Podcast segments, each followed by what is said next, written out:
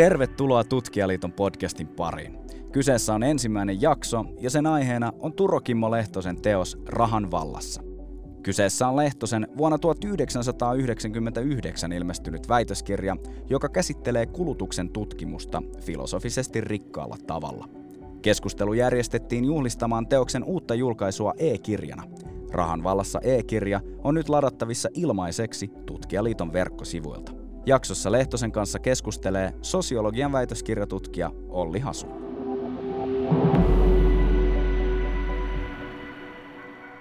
Mä mietin, että silleen lukema kirja vuonna 2021, niin se ehkä voi toimia välineenä ymmärtää nykykulttuuria etäisyyden päästä ja hahmottaa omaa aikaamme kulutuksen muotojen kehityksen näkökulmasta. Silleen vertailemalla kulutuksen analyysiä sen kuvaamaa kuluttajasubjektia 90-luvun ja 20-luvun välillä, mietin, että esiin voi nousta kiinnostavia siirtymiä muutoksia. Ja mä ajattelin, että tämä ehkä voi olla tämmöinen niin kehys tälle keskustelulle, että miten me puhutaan tästä kirjasta tänään. Mutta tosiaan tämä teos on ilmestynyt vuonna 1999 ja tämä tutkimus on tehty pitkin 90-lukua, niin mun mielestä on ehkä hyvä aloittaa kysymään, että millainen suhde sulla on kirjaan nykyään ja sen sisältöön? Tämä kirjan tekeminen oli vaikeaa. Ja tämä voisi niin tavallaan substantiaalinen asia, ja tämä ei, tämä ei tavallaan nyt mene tuohon ajalliseen siirtymään. Substantiaalinen asia, niin kuin mä myöhemmin oppinut tällaisen fraasin kuin kenttätyö filosofiassa. Ja, ja mulla oli koko 90-luvun ja opiskeluajan ja sitten jatko-opintoajan niin iso vaikeus se, että, että se mikä, mikä mua innosti erityisesti lukea, mitä me luettiin just opintopiireissä paljon filosofiaa, mannermaista filosofiaa, ja se oli se, mikä niin innosti tosi paljon. Ja sitten samalla mä olin niin saanut rahoituksen, ja ehkä vähän niin opportunistisestikin näin, että, että se miten voi elää akateemista elämää helpommin on tehdä empiiristä tutkimusta. Mutta se empiirisen tutkimuksen tekeminen ja tämän tällaisen niin filosofisen ajattelun yhdistäminen oli vaikeaa. Ja se oli nimenomaan tekstuaalisesti kirjoittamisen kannalta vaikeaa. Ja se kirjoittamisen ongelma tulee siinä, että on niin kuin tavallaan helpoin kirjoittaa filosofiaa filosofien kautta. Että, että siis jos, jos lukee Hegelia ja Husserlia, niin sitten tavallaan päätyy kirjoittamaan sitä samaa rekisteriä. Mutta sitten jos kirjoittaa, jos tavallaan kysymykset on, mä ajattelen, että kysymykset on filosofisia kysymyksiä kuitenkin tämän työn taustalla jossain mielessä, ja sitten kirjoittaa niistä kysymyksistä sellaisen sanaston kautta, joka on niin kuin tavallisten ihmisten tavallista puhetta niiden kaikkein tavallisimmasta arjesta. Niin se, se tavallaan se ihan niin kuin jo sanaston ja puhetapojen kääntäminen sellaisiksi kirjoitetuksi tekstiksi, jossa sitten resonoisi kuitenkin se niin kuin filosofinen, niin, niin se oli hirveän vaikeaa. Mm. Ja, ja, ja siis mun karokkapuheessa mun vaimo nauratti yleisöä just kuvaamalla sitä, että kuinka mä niin loputtomiin viilasin tätä tekstiä. Ja siis, että mä niin kuin aivan, aivan siis, siis just sitä, että ihan siis, että se oli tavallaan jo ikiajat valmis ja sitten mä vaan niin kuin kirjoitin ja kirjoitin, jotta mä saisin siihen sellaisen sujuvuuden ja, ja muisto tästä vaikeudesta kirjoittaa näitä erilaisia tekstuaalisia kerroksia yhteen. On, on niin kuin osittain se sellainen, että miksi siihen on, niin kuin, että muistaa sen työn työläyden ja sitten kun tarttuu siihen kirjaan, niin pelkää, että se työläys, työläys näkyisi. Ja sitten kun se ei näykään, ja sitten jos, ehkä toinen asia, että mun ajattelu on niin kuin tosi moniaineksista ja, ja niin kuin filosofisestikin vähän eklektistä, niin sitten aina on se pelko, että se näyttää eklektiseltä. Ja sitten jos se ei näytäkään, niin sitten on niin kuin tavallaan huojennus. Ja sitten mä ajattelin vielä, vielä ehkä sit parhaiten nyt vastaan siihen sun kysymyksen niin kuin ajallisuudesta ja siitä tulemisesta, niin tämän nykyaika, niin, niin kyllä mä, että kun mä sitten seuraan jonkin verran nykyään kulutussosiologiaa ja keskustelun kuluttamisesta, niin mä näen hirveän vähän muutoksia just siinä asiassa, mitä tämä kirja käsittelee, joka on tämä niin kuin arkinen, arjen pyörittäminen, arkiset käytännöt, miten eletään tavallaan, niin kuin, miten kotitaloutta pidetään yllä kapitalismin oloissa. Niin sen, sen niin kuin ydin, mm. ydin, ydinasiat ei, mä en näe, että ne olisi muuttunut. Jos kirjoittaisit tämän nyt, niin käyttäisit sä Georg Simmeliä ja Hanna Arendtia sun tota, tavallaan kehyksenä, tai miten se niinku muotoilet ongelma, mennään siihen kohta lähemmin, mutta onko se silleen, tai, tai tavallaan niin tämä lähestyy kuluttamista vapauksien näkökulmasta tosi paljon? Ehkä niin kuin intellektuaalisen historiana, niin siis, siis moni aineksi, yksi, yksi tässä on niin kuin, mun vastaväittö oli Arto Norro, joka, joka ei ollut koskaan opettanut mua, mutta se oli niin kuin hyvin merkittävä hahmo, se on tutkijaliiton historiassa merkittävä hahmo, mutta suomalaiset tällaisen niin kuin kriittisen teorian jälkeisessä yhteiskuntateoreettisessa keskustelussa. Arto Noro niin kuin, todella keskeinen hahmo. Ja, ja Arto oli väitellyt niin kuin 90-luvun alussa Simmelistä. Ja, ja me oltiin, meitä oli niin joukko ihmisiä, jotka siihen aikaan sitten niin innostuivat Simmelin lukemista. Se tuntui niin relevantilta. Siinä oli tiettyä sellaista joustavuutta arkielämän tutkimukseen, jota ei jostain muista sosiologian klassikoista samalla tavalla näkynyt. Se oli, mutta ei ole niin, että se olisi mun oma keksimä, että, että Simmel, vaan että se oli niin kuin vahvasti. Toinen sellainen niin kuin sen ajan niin kuin tällainen sosiologisessa julkisuudessa nimenomaan mun niin kuin sukupolvea edeltävien keskuudessa voimakkaasti elänyt asia oli kuluttamisen tutkiminen. Ja se oli niin kuin uutta kansainvälisessä sosiologiassa. Tuli niin kuin uusi aalto tutkia sitä. Ja se toi sitä niin kuin tavallaan sitä kirjallisuutta ja sitä kehystä, että mistä käsin mä katsoin sitä niin kuin empiirisesti. Ja Arendt tuli jotenkin ihan eri kautta. Toki nyt me nähdään, että Arendt on silloin ollut, silloin ollut iso nousu Arendtissa. Se tuli enemmän mun niin kuin kavereiden kautta, jotka olivat niin politiikan filosofeja, joiden niillä oli täysin mahdotonta. Siis niin kuin äh, Markko ja Mika, ne ei, ne ei ikinä oikein ymmärtänyt, mitä mä teen. siis sillä tavalla, mutta, mutta että ne, niin kuin, ne oli hauskaa, että ne, ne oli niin kuin, niiden kautta mä sain niin kuin vähän jotenkin vihjiä poliittisen filosofian ajattelusta. Ja sitten kun mä luin Arendtia, niin mä olin tavattoman innostunut siitä. Se oli niin kuin todella vaikuttava, todella hieno. Mm. Ja, samalla, ja sitten niin kuin Nietzschen kautta mä olin aina miettinyt, että miten saisi hyvän vastustajan. Ja siis mä ajattelin, että tässä on kova vastustaja. Että se on niin kuin kuitenkin fundamentaalisti eri mieltä sen kanssa. Mm. Ja se on aivan loistava, mutta fundamentaalisti eri mieltä. No, kysymykseen tekisikö mä nyt niiden kautta, niin mä en tekisi. Että se nyt mun keskusteluavaruus, mikä, mikä on niin kuin mun arkisesti sitten taas niin kuin akateeminen keskusteluavaruus, niin nämä, nämä, nämä on ennemminkin niin kuin vaan pieniä mausteita siinä, että ne ei ole nyt keskeisiä Simmel tai Arendt siinä, että miten mä...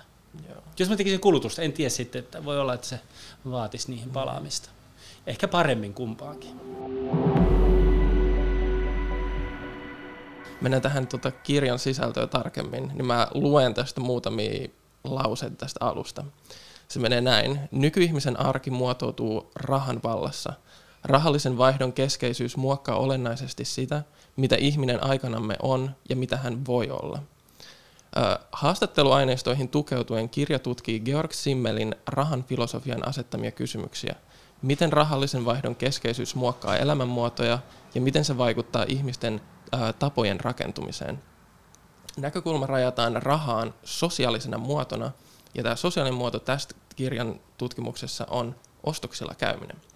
Mulla on niin kuin muutama huomio tästä kirjan alusta. Ja eka huomio on se, että tämä ei sisältynyt mitään populaarikulttuurin viittauksia johdatuksessa rahan teemaan.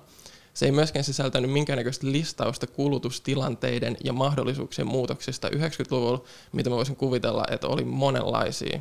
Sen sijaan kirja aloittaa Kirja ensimmäisellä kolmella sivulla esitellään Georg Simmelin, saksalainen sosiologi, ja Hanna Arendtin, siis tota, poliittinen teoreetikko. Kirja aloittaa käsitteellistämällä kulutusta vapauden ja pakon näkökulmasta keskustelma etenkin Hanna Arendtin Vita Activa-teoksen kanssa – Erotuksena työstä ja valmistamisesta, siis elämän uusintamisen pakollisista edellytyksistä, Aarentille toiminnan käsite on ajateltavissa ainoastaan poliittisessa tilassa, jossa toiminta toteutuu päämääränä itsessään ja on pakosta vapautunut ihmisenä olemisen muoto.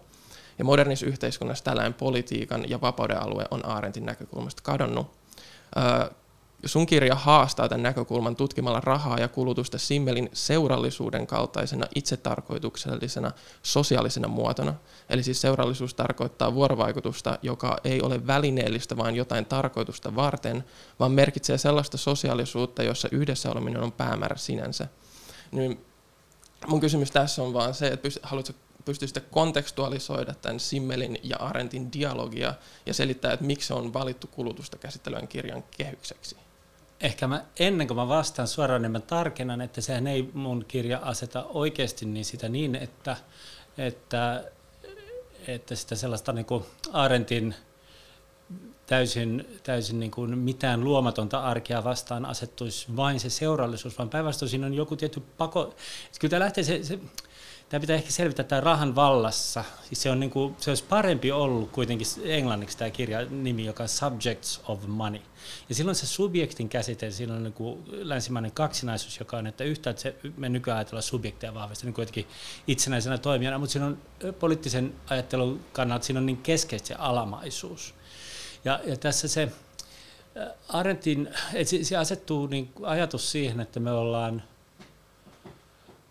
me ollaan pakotettuja tähän kulutuksen maailmaan. Kyllä siinä on tosi vahvasti se pakottaminen, mutta että se, siinä se Arentin ajatuksessa se sellainen arjen toisteinen niin elämän ylläpitäminen, niin se kääntyy vain itseensä. Se on se niin kuin sulkeutuu, se on niin kuin tavallaan tukahtunutta, tukahduttavaa. Ja mä voin kuvitella, että Aarentille, Hiljan Aarentin elämäkerran lukeneena, niin siellä on paljon mikä sellaisessa arkielämässä, ja myös niin kuin tavallaan mikä on niin kuin 1900-luvun alkupuolen naisille annettu arkielämän niin kuin joku toisteisuus, niin miten se, siinä voi olla jotain sellaista, että se tosiaan on tukahduttava, mutta, mutta kun silloin 90-luvulla on paljon puhunut ihmisten kanssa niiden arkisista käytännöistä, niin siinä tulee läpi tunkevasti se, että sitä ei voi tarkastella pelkästään tätä pakkona, vaan siinä on aina tämä, aina tämä, tämä tällainen niin kuin pelin kaltaisuuden, seurallisuuden, itsetarkoituksellisen hauskanpidon elementti. Ja nyt se ongelma tulee siinä, että aina jos sanoo toisen näistä, niin sitten se, sit se toinen unohtuu. Ja, ja nyt silloin kun tämä kirja oli julkaistu, niin mä olin tosi paljon, mä todella, ja silloin kun mä tein tätä 90-luvulla, niin se, se, se kertoi ajasta, että se oli niin kuin shoppailu jotenkin sellainen ajatus, että siitä halusi naistenlehdet, ja, ja, mutta ei miestenlehdet, mutta sen sijaan niin kuin isot niin kuin Hesarit ja Ylet ja Suomen Kuvalehti ja Citylehti, kaikki, kaikki haastatteli tuota kulutustutkijalehtosta, ja, ja niitä kiinnosti shoppailu. Ja, ja niitä kiinnosti, tavallaan se oli niin kuin outoa, että yliopistomaailmasta joku saattoi kertoa, että, että oikeastaan ihmistä on aika kiva tämä kaupaskäynti. Ja sitten, että yliopistomaailmassa joku saattoi sanoa tämän ilman, että se sanoi, että on se tosi paha, että ihmisistä on kiva. Vaan aika niin sellainen, ihan vaan kuvata sitä. Mutta sitten kun näissä jutuissa otettiin tämä, niin se ei koskaan tuonut sitä, että itse asiassa suurin osa ostoksilla käymistä on nyt kuitenkin hammasta ja, ja niin vessapaperin hakemista.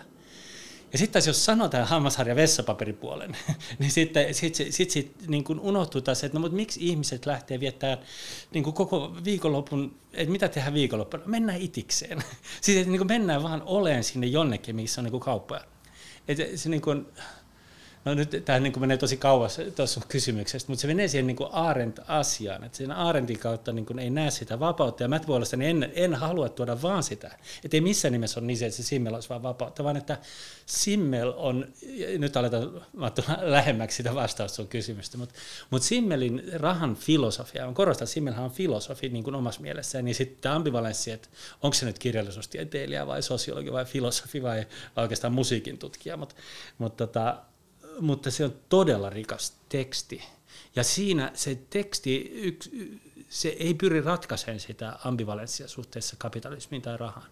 Että sen takia se onkin niin rikas, että siinä ei ole sitä tyypillistä yhteiskuntafilosofiaa niin ohjelmallisuutta. Että Simmel ei ole kokenut tarpeelliseksi, että sen tarvitsee antaa niin jotenkin moraalinen, voimakas moraalinen yhdenmukainen kanta, vaan se voi niin kuin rikkaasti katsoa erilaisia moraalisia ulottuvuuksia siinä elämänmuodossa, joka on täysin niin kuin rahan muokkaama, rakentama ja jossa ihmiset elää suhteessa rahaan. Se, se, niin kuin se simmel, Simmeliin mun pitäisi kyllä palata, se rahan filosofia pitäisi lukea uudestaan, että se on, se on valtavan rikas kirja. Mutta, mutta sitten tosiaan niin kuin monen mielestä epätyydyttävä juuri siinä, niin, siinä, että se ei anna vastauksia sellaisella tavalla. No tota, niin ja sitten toisaalta ehkä just silleen miettii simmeli, no mä mietin sitä lähinnä sitten niinku sosiologina, mutta se kuuluu myös tähän niinku pidempään perus, miten amerikkalaisessa sosiologiassa niinku otettiin simmeli, niin siis se näkyy tämmöisenä niinku sosiologian pitkänä perinteinä tuottaa vaihtoehtoinen näkökulma Marxin analyysille kapitalismista. Joo, kyllä. Ja sitten se arvo, arvoteoria, joka on tosi lähellä kuitenkin sellaista tota, niin kuin, ortodoksisen taloustieteen arvoteoriaa.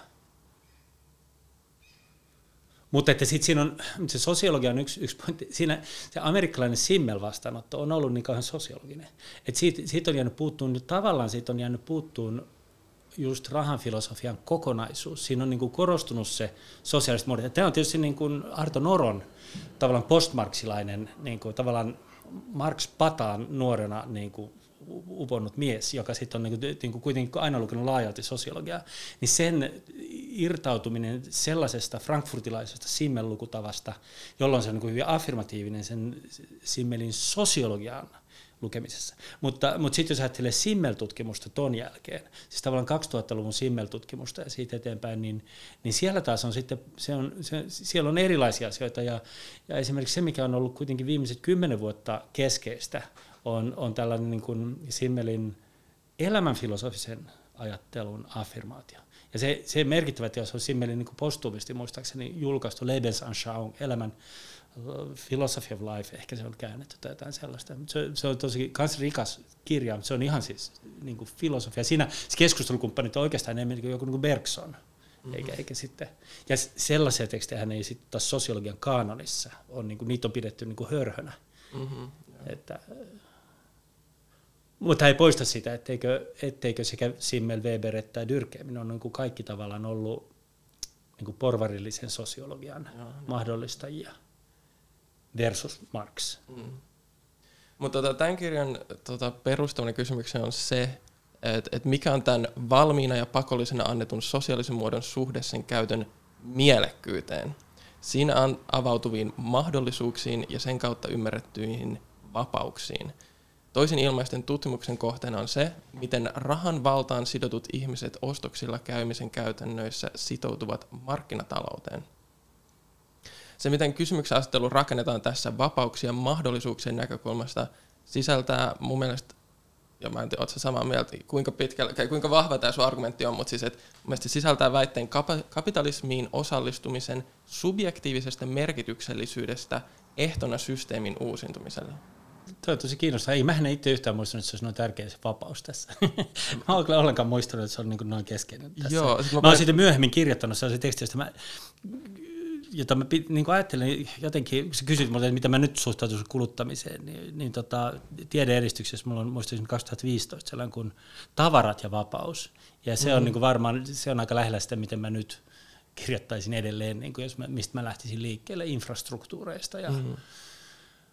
Mutta subjektiivinen merkitys, mä en pääse niin kirkkaaksi se, se, se, koko tämä subjektiivisuuspuoli mm. tässä on on Mulla on tässä itse asiassa tota yksi sitaatti vielä, joka ehkä voi vähän myös jotenkin antaa tähän lisäkontekstiin. Se sanot näin, on tutkittava sitä, minkälaisten käytäntöjen kautta markkinatalouden maailma pysyy päivittäin pystyssä. On kartoitettava sitä kokemisen mahdollisuuksia sekä avaavaa että sulkevaa avaruutta, jonka inhimilliseen toimintaan kytkeytyvä kekseliäisyys, kyky aloittaa, tekee kuitenkin ehtymättömäksi. Ja mä erityisesti keskityin tuohon sanaan ehtymättömäksi mm. jotenkin, että se on jotain, mikä on niin kuin välttämätöntä, että kapitalistinen tuotantojärjestelmä ja rahan kierto pysyy liikkeessä, ja se on silloin myös niin kuin arkisiin käytäntöihin yhdistyvä kekseliäisyys ja luovuus, jota, jonka, jonka sä löydät niin kuin kuluttajien mm toiminnasta. Siis, siis se vielä näitä vaikutteita. Yksi oli niin keskeinen alaviitekama, mikä tuolla menee, tulee se vähän loppu, mutta sellainen, mitä me tosi paljon, mä luin ja luettiin yhdessä kavereiden kanssa silloin 90-luvulla, oli siis tämä Deleuze ja Gattari ja niiden kapitalismikritiikki. Ja toi pointti on ihan täysin siitä, eli että siinä on, että kun sellainen toisenlainen kapitalismin kritiikki on, näkee aina kapitalismin tavallaan vaan, vaan sen sellaisen niin kuin jotenkin tukahduttamis hyväksikäyttö puolen, niin Deleuze ja on kolme, kolme käsitettä. On territorialisaatio, deterritorialisaatio ja reterritorialisaatio, joka on niin tavallaan maantieteellisiä termeille, että territorialisaatio, että paikannetaan jokin alue, sitten on niin tavallaan se de, siitä alueelta pakeneminen, siitä pois lähteminen, siitä jotain, jonkin uuden siitä niin kuin luominen, ja sitten reterritorialisaatio, eli sitten taas tavallaan se niin kuin takaisin tilaan, takaisin järjestykseen tuominen. Ni, niin tämän tyyppinen ajattelu tuossa oli niin kuin keskeistä, että, että paikannetaan tämä paikannetaan mielihyvän syntyminen, paikannetaan hauskanpito, paikannetaan seurallisuus, paikannetaan kaikki niitä, siis sellaisessa niin humanistis innostuneessa niin asiassa, mikä yleensä niin kuin, ne moralisti ajattelee, että ne voi, niin kuin vanhampi moralisti ajatella, että ne ehkä kaunotaiteessa ja 60-luvulla ajateltu, että seksi on hyvä, että seksissä tulee vihdoin tätä vapautta ja tällaista. Kaikki se, niin kuin mikä on jotenkin niin kuin vapautta, niin sitten nähdä se, että, että tämän rahatalouden kaikkein jotenkin niin kuin arkisimmassa, toisteisimmassa ytimessä on tätä vapauden syntymistä tämä on niin yksi momentti siinä, mutta samalla nähdään, että just tämä synnyttävä ele siinä ei ole jokin, jokin niin kuin pakopaikka. Et siinä, siinä ei, ole, niin kuin, ei ole mitään syytä juhlia sitä. Ei ole mitään sellaista, että, että onpa upeeta, että näillä ihmisillä on kivaa, kun ne käy ostoksilla. Et siinä ei ole mitään tällaista momenttia, vaan se on syytä nähdä niin kuin osana sitä isoa, isoa kokonaisuutta, jossa, jossa tällainen niin kuin luovuus tulee koko ajan niin kuin marksilaisten käsitteen niin lisäarvon, lisäarvon kehkeytymisen paikaksi. Ja että että, ja siinä, on, niin kuin siinä kirjassa on, niin muistelin, että siellä on just tätä niin kauppakeskustyyppistä, että ihmiset menee kauppakeskuksen niin kuin yksinkertaista. Että, mennään kauppakeskukseen ihan vaan viettää aikaa. Ja työttömät menee, nuoret menee, kenellä on niin rahaa, ja varsinkin 90-luvun alussa, niin kuin, että ihmiset oli tosi köyhiä, menee vaan niin kuin oleen sinne. Totta kai niin kuitenkin se, niin kuin se horisontti siitä, että mikä on kivaa, niin samalla saa siitä, että jos olisi vähän enemmän rahaa, niin myös kuluttaa. Että se, se niin kuin, ilman muuta niin kuin, se, se tavallaan niin kuin, kapeasti rahatalouteen sitoutumaton käytäntö kuitenkin laveasti luo sitä horisonttia elämälle, jossa se horisontti on, on niin kuin se kuluttamisen ja rahankäytön horisontti. Mm. Muistan, että kun mä yritin jotain tällaisia puhua haastatteluissa, niin jossa, jossa oli kysymys siitä, että shoppailu on kiva, niin mä, mä, valtava pettymys itteen. Että siis mä, tällaisia asioita oli hirveän vaikea niin kuin artikuloida. Sä selvästi. Puhuit Hesarin haastattelussa Deleuzeista ja Gattarista. niin, no erilaisissa yhteyksissä. Ehkä paras oli kirkko ja kaupunki, jossa, jossa tota, se, onnistui hyvin. Siellä oli Janne Villa toimittaja, joka tota, siinä mä päästy, pystyin rupeamaan puhumaan siitä, että miten pitää rakastaa tavaroita ja se on radikaaleita, mikä on. Ja nyt taas sitten sellaista zero waste. Ai se nyt se on niinku, et, nyt se on niin aika yleistä, nyt se on vähän niin kuin mm. konmarittamispuhetta, nyt, mä, nyt se on vähän niin kuin taas naistelehtipuhetta, mikä silloin musta tuntui tosi ra- radikaalilta, että pitää rakastaa tavaroita. Onko konmari tavaroiden rakastamista, jos se kuitenkin perustuu niiden tuhoamiseen? No, mutta se perustuu tuhoamiseen sillä, että se pitää aina niin kuin katsoa, että, että hyllyssä on tällainen rahan vallassa kirja, Turo Kimmo Lehtonen, onko tämä mulle tärkeä vai ei? On, on, tämä on tosi tärkeä, mä pidän tämän. Okay. Itse asiassa tässä väliin huomioida vaan tämän tavaran huomaamisessa, niin mä muistaisin, että mä olisin nähnyt tämän joskus salkkareissa, rek, niin kuin tuota, siitä, tuota, kirjahyllyssä jossain kohtaa. Mä en, en tiedä missä ja milloin, mutta mulla on vaan sellainen kuva, tiedät sä, että onko se tapahtunut? en, en. Okay. Mutta siis ei, ei, onko se joku viivytyskuva, että on puhuttu just? no siis, en mä tiedä mitä mä näin, mutta musta tuntuu, että mä näin joskus silleen niin kuin screenshotin salkkareista. En mä tiedä missä mä näin sen, ehkä jossain, en mä oikeasti tiedä, mutta mä vaan muistelin se, että joku alkoi selittää siitä, että mikä kirja on Turkimo Lehtosen rahavallas, että se on joku kulutuskriittinen teos, että tosi jännä, että se on siellä, mutta joo, tuli vaan mieleen. Toi kuulostaa hyvältä. Mut, Tässä on jälleen tämä, että kannattaa kirjoittaa suomeksi. Mm. että, että siis niin. tavallaan niin kuin, että, että, että te, kirjoittaessaan ei tiedä, mihin käyttöön se päätyy. Se voi päätyä just ihan erilaisiin käyttöön kuin mitä itse yhtään haluaa, mutta tämä kuulostaa aika hauskalta.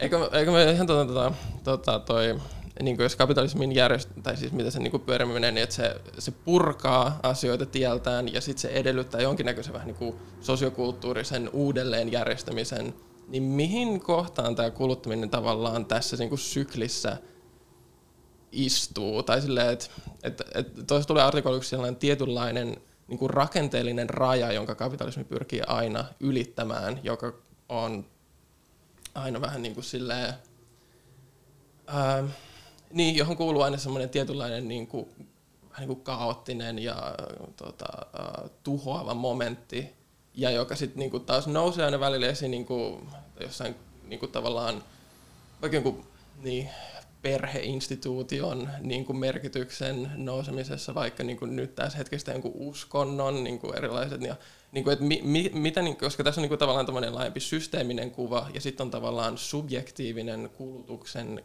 käytännöt, niin mi, miten me tuota, tulkitaan tuota Deleuze-Guattaria tuota, asetelmaan tässä kohtaa? Tai mitä se tarkoittaa se semmoinen niin subjektiivisen mielekkyyden tuottaminen kuluttamisessa? Mm. Koska sehän näyttäytyy vähän niin kuin systeemin konservatiivisena periaatteena. Se on se joku asia, joka pitää sen tai se, joka pit, niin kuin ylläpitää sitä. Mm.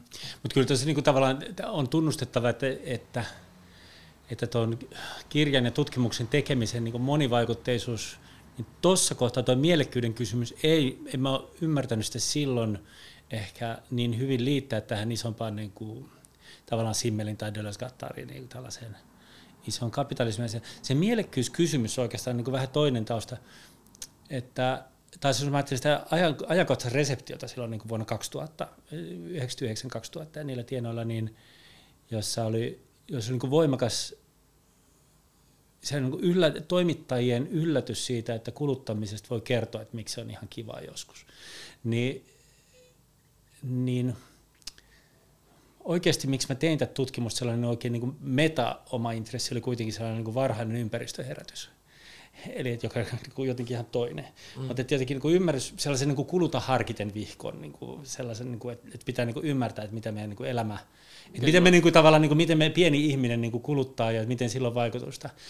Ja tavallaan niin siinä niin kuin, sen kohtaaminen, että kun oli niin kuin tällaista ympäristöystävällinen tai ympäristö kritiikki, ympäristöongelmien kautta yhteiskuntaa jäsentävä keskustelu, niin niissä kulutus oli aina mieletöntä.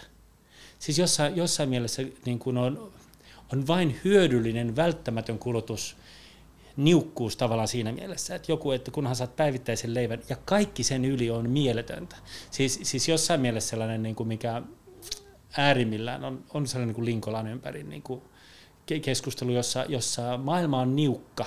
Se on niin kuin samalla tavalla niukka kuin taloustieteilijöille maailma on niukka. Se on niin kuin, mä ajattelen, että se on niin kuin diskursiivisesti iso, se niin kuin hegemoninen ajatus on niukkuus. Ja, ja sitten sit ajatellaan, että tässä niukkuudessa niin kuin pitää sitten pitäisi niin kuin ojentaa nämä kuluttajat näkeen se, että ni, niillä on nyt liikaa tuota kuluttamista. Ja tällaisessa puhetavassa, joka oli jotenkin mun mielestä kuitenkin se niin kuin niin kuin jos, jos puhuttiin kuluttaminen ympäristöongelmien aikakaudella, niin, niin jotta edes olisi, musta tuntuu, että pitää päästä ensin näkemään, miksi ja miten ihmiset ylipäänsä kuluttaa. Et, et jotta me voidaan niin kysyä tämä kysymys siitä, että mikä on että miten me asetettaisiin järkevästi meidän kulutustoiminta suhteessa ekologiseen rajoihin, ja maapallo on tavallaan rajallinen kuitenkin, siis se niukkuus tulee siinä, että on vain yksi maapallo, niin jotta me päästäisiin puhumaan tästä mielekkäästi, niin meidän pitää nähdä myös sen, sen tavallaan, että ymmärtää, mitä ihmiset oikeasti tekee, ja sitten siinä ei vaan, ei vaan senkään toisteisuus, vaan just mielen kysymys. Ja mä ehkä ajattelen, että jollain tavalla se mielen kysymys on olennaisempi kuin subjektin kysymys, ehkä. Mm-hmm. Ja se, että mä en sitten kuitenkaan tuossa kirjassa tarkastele sitä niin subjektin konstituutiota niin, niin Mä ajattelin, että se on jotenkin toissijasta niin kuin käytäntöihin ja mielen syntymiseen. Niin niin siis yksi mun kysymys olisi ollut, että koska mun, niin kuin, kun mä luin tota, niin mä jotenkin luin sen niin, että se vastaa jonkinnäköisen niin kuin ennakoituun kritiikkiin.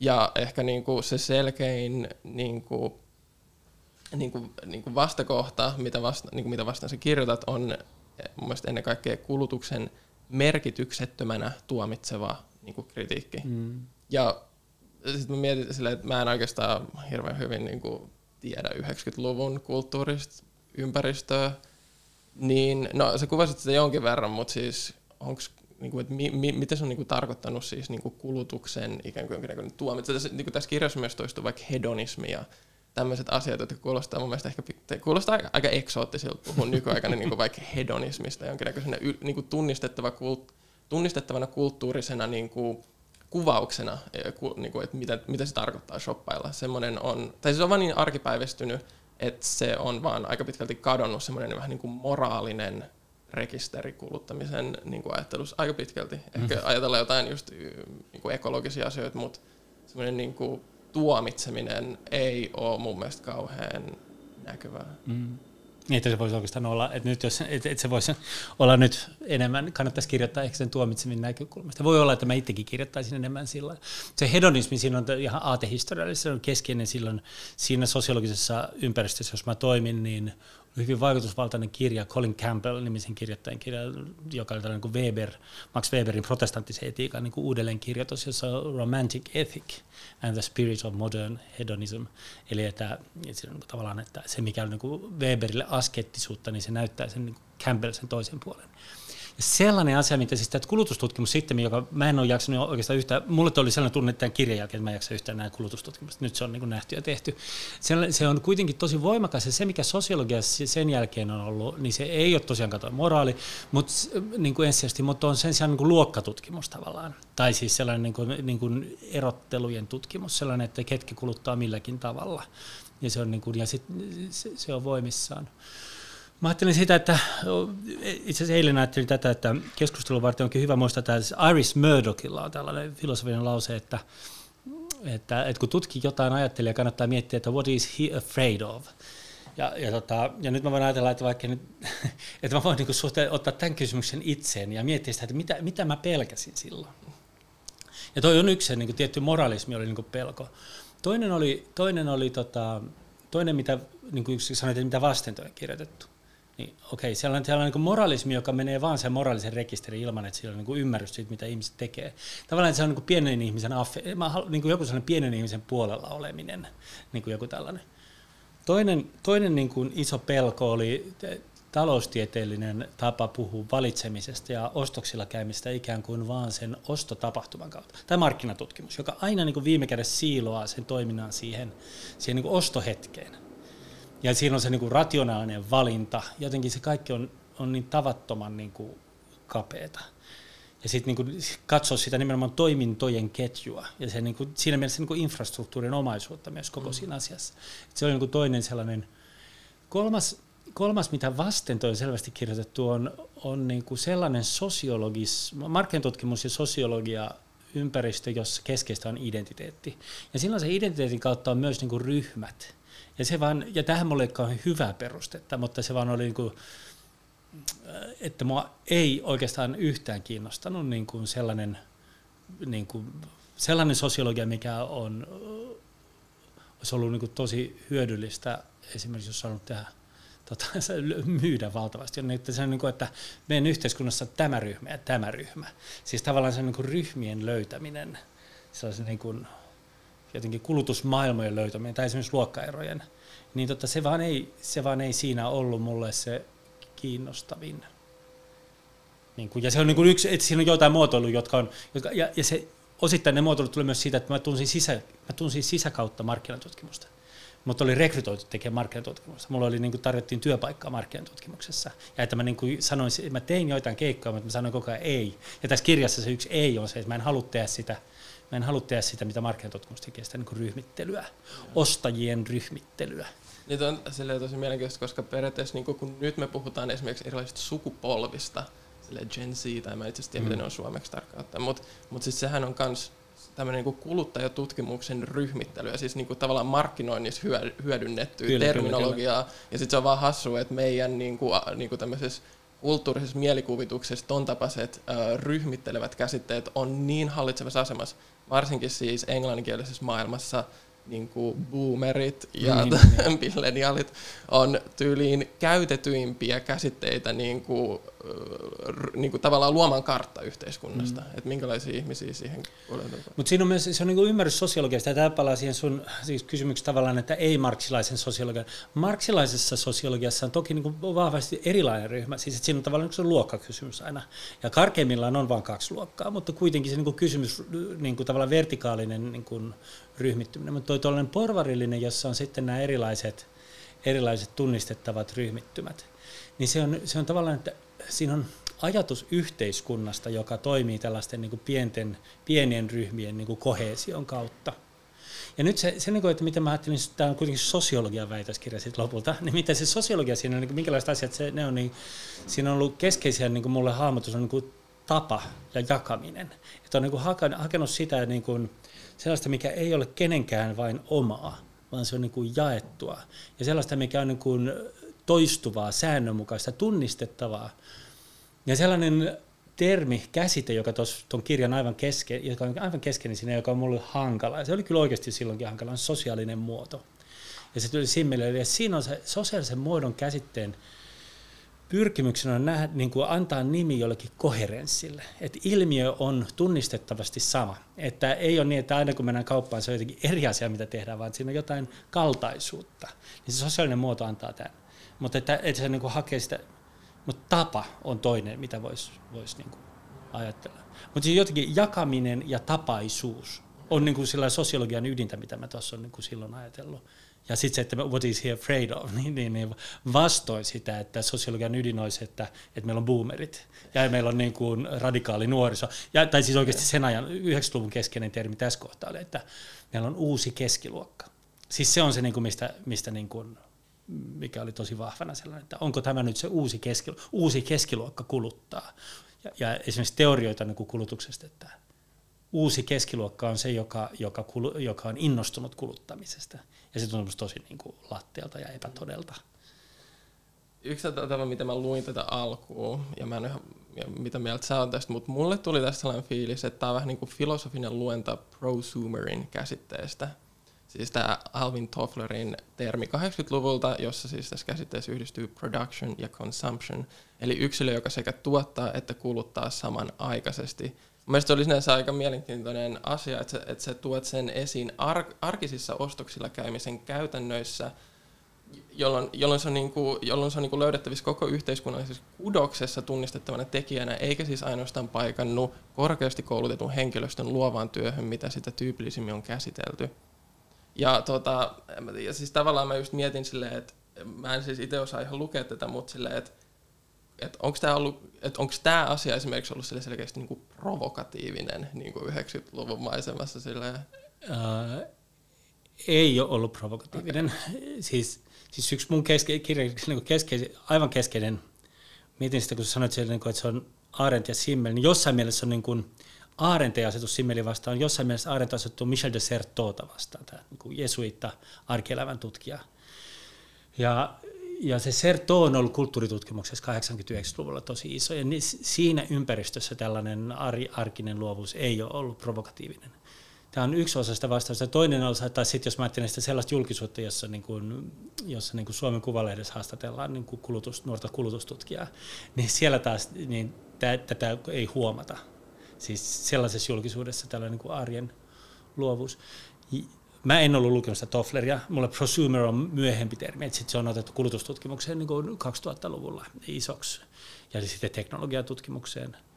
Mutta sen sijaan se, mitä mä näen, että mihin tässä on niin kuin vahva linkki, on kyllä just tämä niin Jussi Vähämäen kumppanin niin kuin Suomen tuoman, niin, niin tavallaan tällainen italialainen marksismi, jossa, jossa, niin kuin, jossa, jossa niin kuin lisäarvoa on jokainen tavallaan, jokainen tuottaa lisäarvoa, joka sitten kaapataan tällaisen niin kuin kapitalistisen niin, systeemiin. Niin, se, se, se, on, se, on, se ajatus on tuossa, niin mä ajattelisin niin fundamentaalisesti. Niin jälkifordistilainen niin yhteiskunta, jos, tai siis 70-luvun jälkeinen rakenteellinen muutos, jos niin kuin kommunikaatio, tieto ja luovuus nousee keskeiseen asemaan.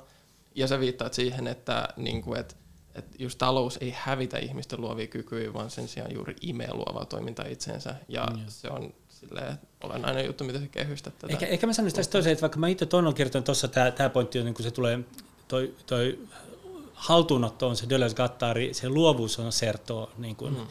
niin, niin samana vuonna 1999 julkaistiin siis Voltanski Chiapello kirjoitti niin kuin kapitalismin uusi henkikirja, joka on niin kuin hieno, iso, iso tota, kirja Ranskan, Ranskan mullistuksesta siis 60-luvulta 80-luvulle, ja siinä kuvataan se, että miten niin kuin, kapitalismin kritiikki, joka on ollut niin kuin, monen, monen suuntaista, niin miten se kapitalismin kritiikin elementit on otettu kapitalistisessa tuotannossa haltuun. Niin kuin empiirinen sosiologinen kuvaus. Niin mä ajattelin, että tämä, tämä ajattelun linja tässä on sitten niin kuin osoittautunut samaksi, mm-hmm. kun samaan aikaan julkaistu niin kuin merkittävä teos niin kuin Tämä ei ole ihan sama, sama kaliberi vaikutukseltaan kuitenkaan tämä mun. joo, joo, siis joo, tosiaankin se on löydettävissä tästä. Mutta sitten tota, kun tämä, siis mitä mä luen tätä, koska, koska siis tämä korostaa vapauden teemaa tosi paljon, niin koska se vapaus ja sosiaali, tota, niin vapauden ja sosiaalisten käytäntöjen kytköstä niin kun työstetään tässä kirjassa eteenpäin, niin se päätyy tämmöiseen niin näkökulmaan haluavasta subjektista – siinä esitetään tällaisia kysymyksiä, että miksi ihmiset haluaa kuluttaa aina enemmän. Ja siinä on puhe tämmöisestä kuin kyltymättömästä uutuuden kaipuusta ja halujen rajattomuudesta. Tämä tota, aloittaa tämän keskustelun niin kuin Pasi Falkin tota, tutkimusten kanssa, joka on esittänyt tällaisen paratiisin tilanteen, jossa ihmisillä on periaatteessa kaikki tarvitsemansa, mutta silti sitä houkuttelee kielletty hedelmä niin sanotusti. Se on sekä subjektin sisältä ikään kuin puuttuva että tämän rajojen ulkopuolinen ja ylimääräinen elementti, jonka sisään ottaminen vasta tuottaisi täydellisyyden. Viettelevät ylimääräiset objektit sekä ilmaisevat puuttoen että luovat vajauksen. No mun mielestä tota, tämä kuvaus luo vähän jännä asetelman, jossa tietyn niin kuin sosioekonomisen instituution muotoutuminen selitetään subjektiivisten ja erityisesti niin kuin psykologisten tekijöiden perusteella. Ehkä mä vähän yksinkertaistan tätä, mutta mun mielestä se luo vaikutelman, että kuluttajamarkkinat olisi ikään kuin kuluttajasubjektin vietteihin vastaava järjestelmä. Kuitenkin sen kuvaamisessa, miten tarpeet ja halut muodostuu esimerkiksi toisen maailmansodan jälkeisessä esikaupungissa, se tuntuu harhaanjohtavalta aloittaa psykologisista motiiveista, kun tietynlainen kaupunkiympäristö itsessään tuottaa uusia tarpeita henkilöautoista, omakotitalon nurmikon leikkuuseen, mikroaaltouuniaterioihin ja niin poispäin. Halut ja tarpeet muotoutuu siis kapitalistisen tuotantoketjujen ja kaupunkiympäristöjen infrastrukturaalisen järjestyksen sisällä osana tietynlaista arkielämän rakennetta. Ja mä ehkä korostaisin vain sitä, että tämä näkökulma ei hylkää kuluttajien toimijuutta, mutta osoittaa, että heidän vapaudet on selvästi rajallisia historiallisten ja materiaalisten olosuhteiden piirissä. Sen takia mua kiinnostaa se, että minkä takia tämä niinku tämmöinen niinku halujen ja, ja siis nimenomaan tämmöinen niinku romanttinen subjekti, joka niinku, et, et lähtökohtaan niinku tämmöinen niinku mielikuvituksen luomat representaatiot ja tällaiset, minkä takia se on se, mitä, niin kuin, että minkä takia se on se käsite, jota sä hyödynnät, eikä esimerkiksi tämmöinen, niin, esimerkiksi niin kuin materiaaliset tuotantoketjut, jotka kuitenkin valikoi sitä, miten tarpeet ja halut muodostuu ja miten vapaus on selkeämmin, mm. tota, ei, ei vaan subjektiivinen kysymys, vaan osa tota järjestelmän niin kuin rakennetta. Hirveän kiinnostava kysymys. Siis sen sijaan, että mä voin vastata suoraan, niin mä tällä tavalla kontekstualisoin. Siis Falk Falk oli se mun pääohjaaja.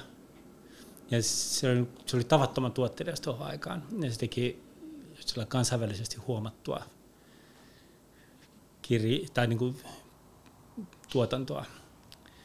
Ja, ja sille, sille tämä kysymys halusta ja nimenomaan sellaisen niin kuin halun, haluamisen psykologian dekonstruktiosta oli keskeinen. Se, että just sellainen jossain mielessä niin psykologiaa pakeneva – tapa kirjoittaa sen, jossa se halu ei ole vaan sellainen annettu asia. Siis että halu ei ole tavallaan tällainen, niin kuin, halu ei ole vitaalinen prinsiippi. Halu ei ole jokin sellainen niin kuin vakio, vakioinen, jostain kumpuava psykologinen asia, joka olisi niin kuin yksi tapa sanoa psykoanalyyttisen perinteen kautta ajatella sitä, vaan ehkä vähän niin kuin simppeli, vaan se ennemminkin niin ajattelee sitä halua just tällaisen sisä- ja ulkopuolen rajankäynnin dynamiikkana – mutta se niin kuin Pasi oli mun ohjaaja, gradu, graduohjaaja.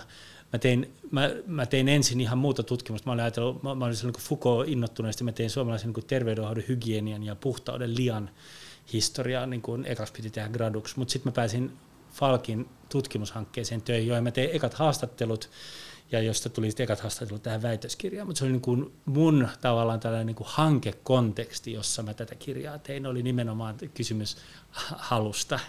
Ja sitten toinen oli tämä Colin Campbellin kirja, joka oli toinen niin kuin hyvin vaikuttava silloin, niin, joka oli tämä niin kuin romant, just se niin kuin romanttisen haaveilevan subjektin kirja. Ne oli niin kuin tavallaan sellaisia, se, niin kuin se intellektuaalinen konteksti, jossa mä olin kiinnostunut kuluttamisesta.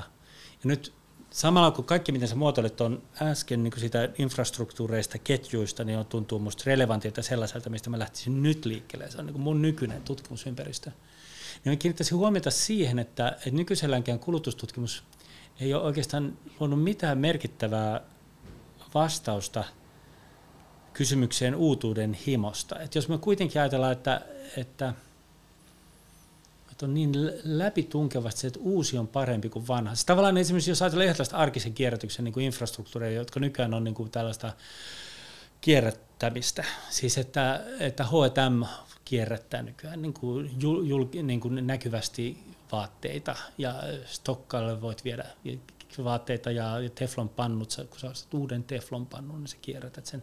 No, kiertotalous on, on jotenkin aivan läpi tunkevasti niin kuin meidän kulutusyhteiskunnan juttu tällä hetkellä. Niin se keskeinen pointti kiertotaloudessa on niin kuin antaa sellainen niin käsitys, että, että että kunhan sä vaan huolehdit kiertoon ja osaksi tätä rajallista maapalloa sen vanhan resurssin, niin saat rajattomasti kuluttaa uutta.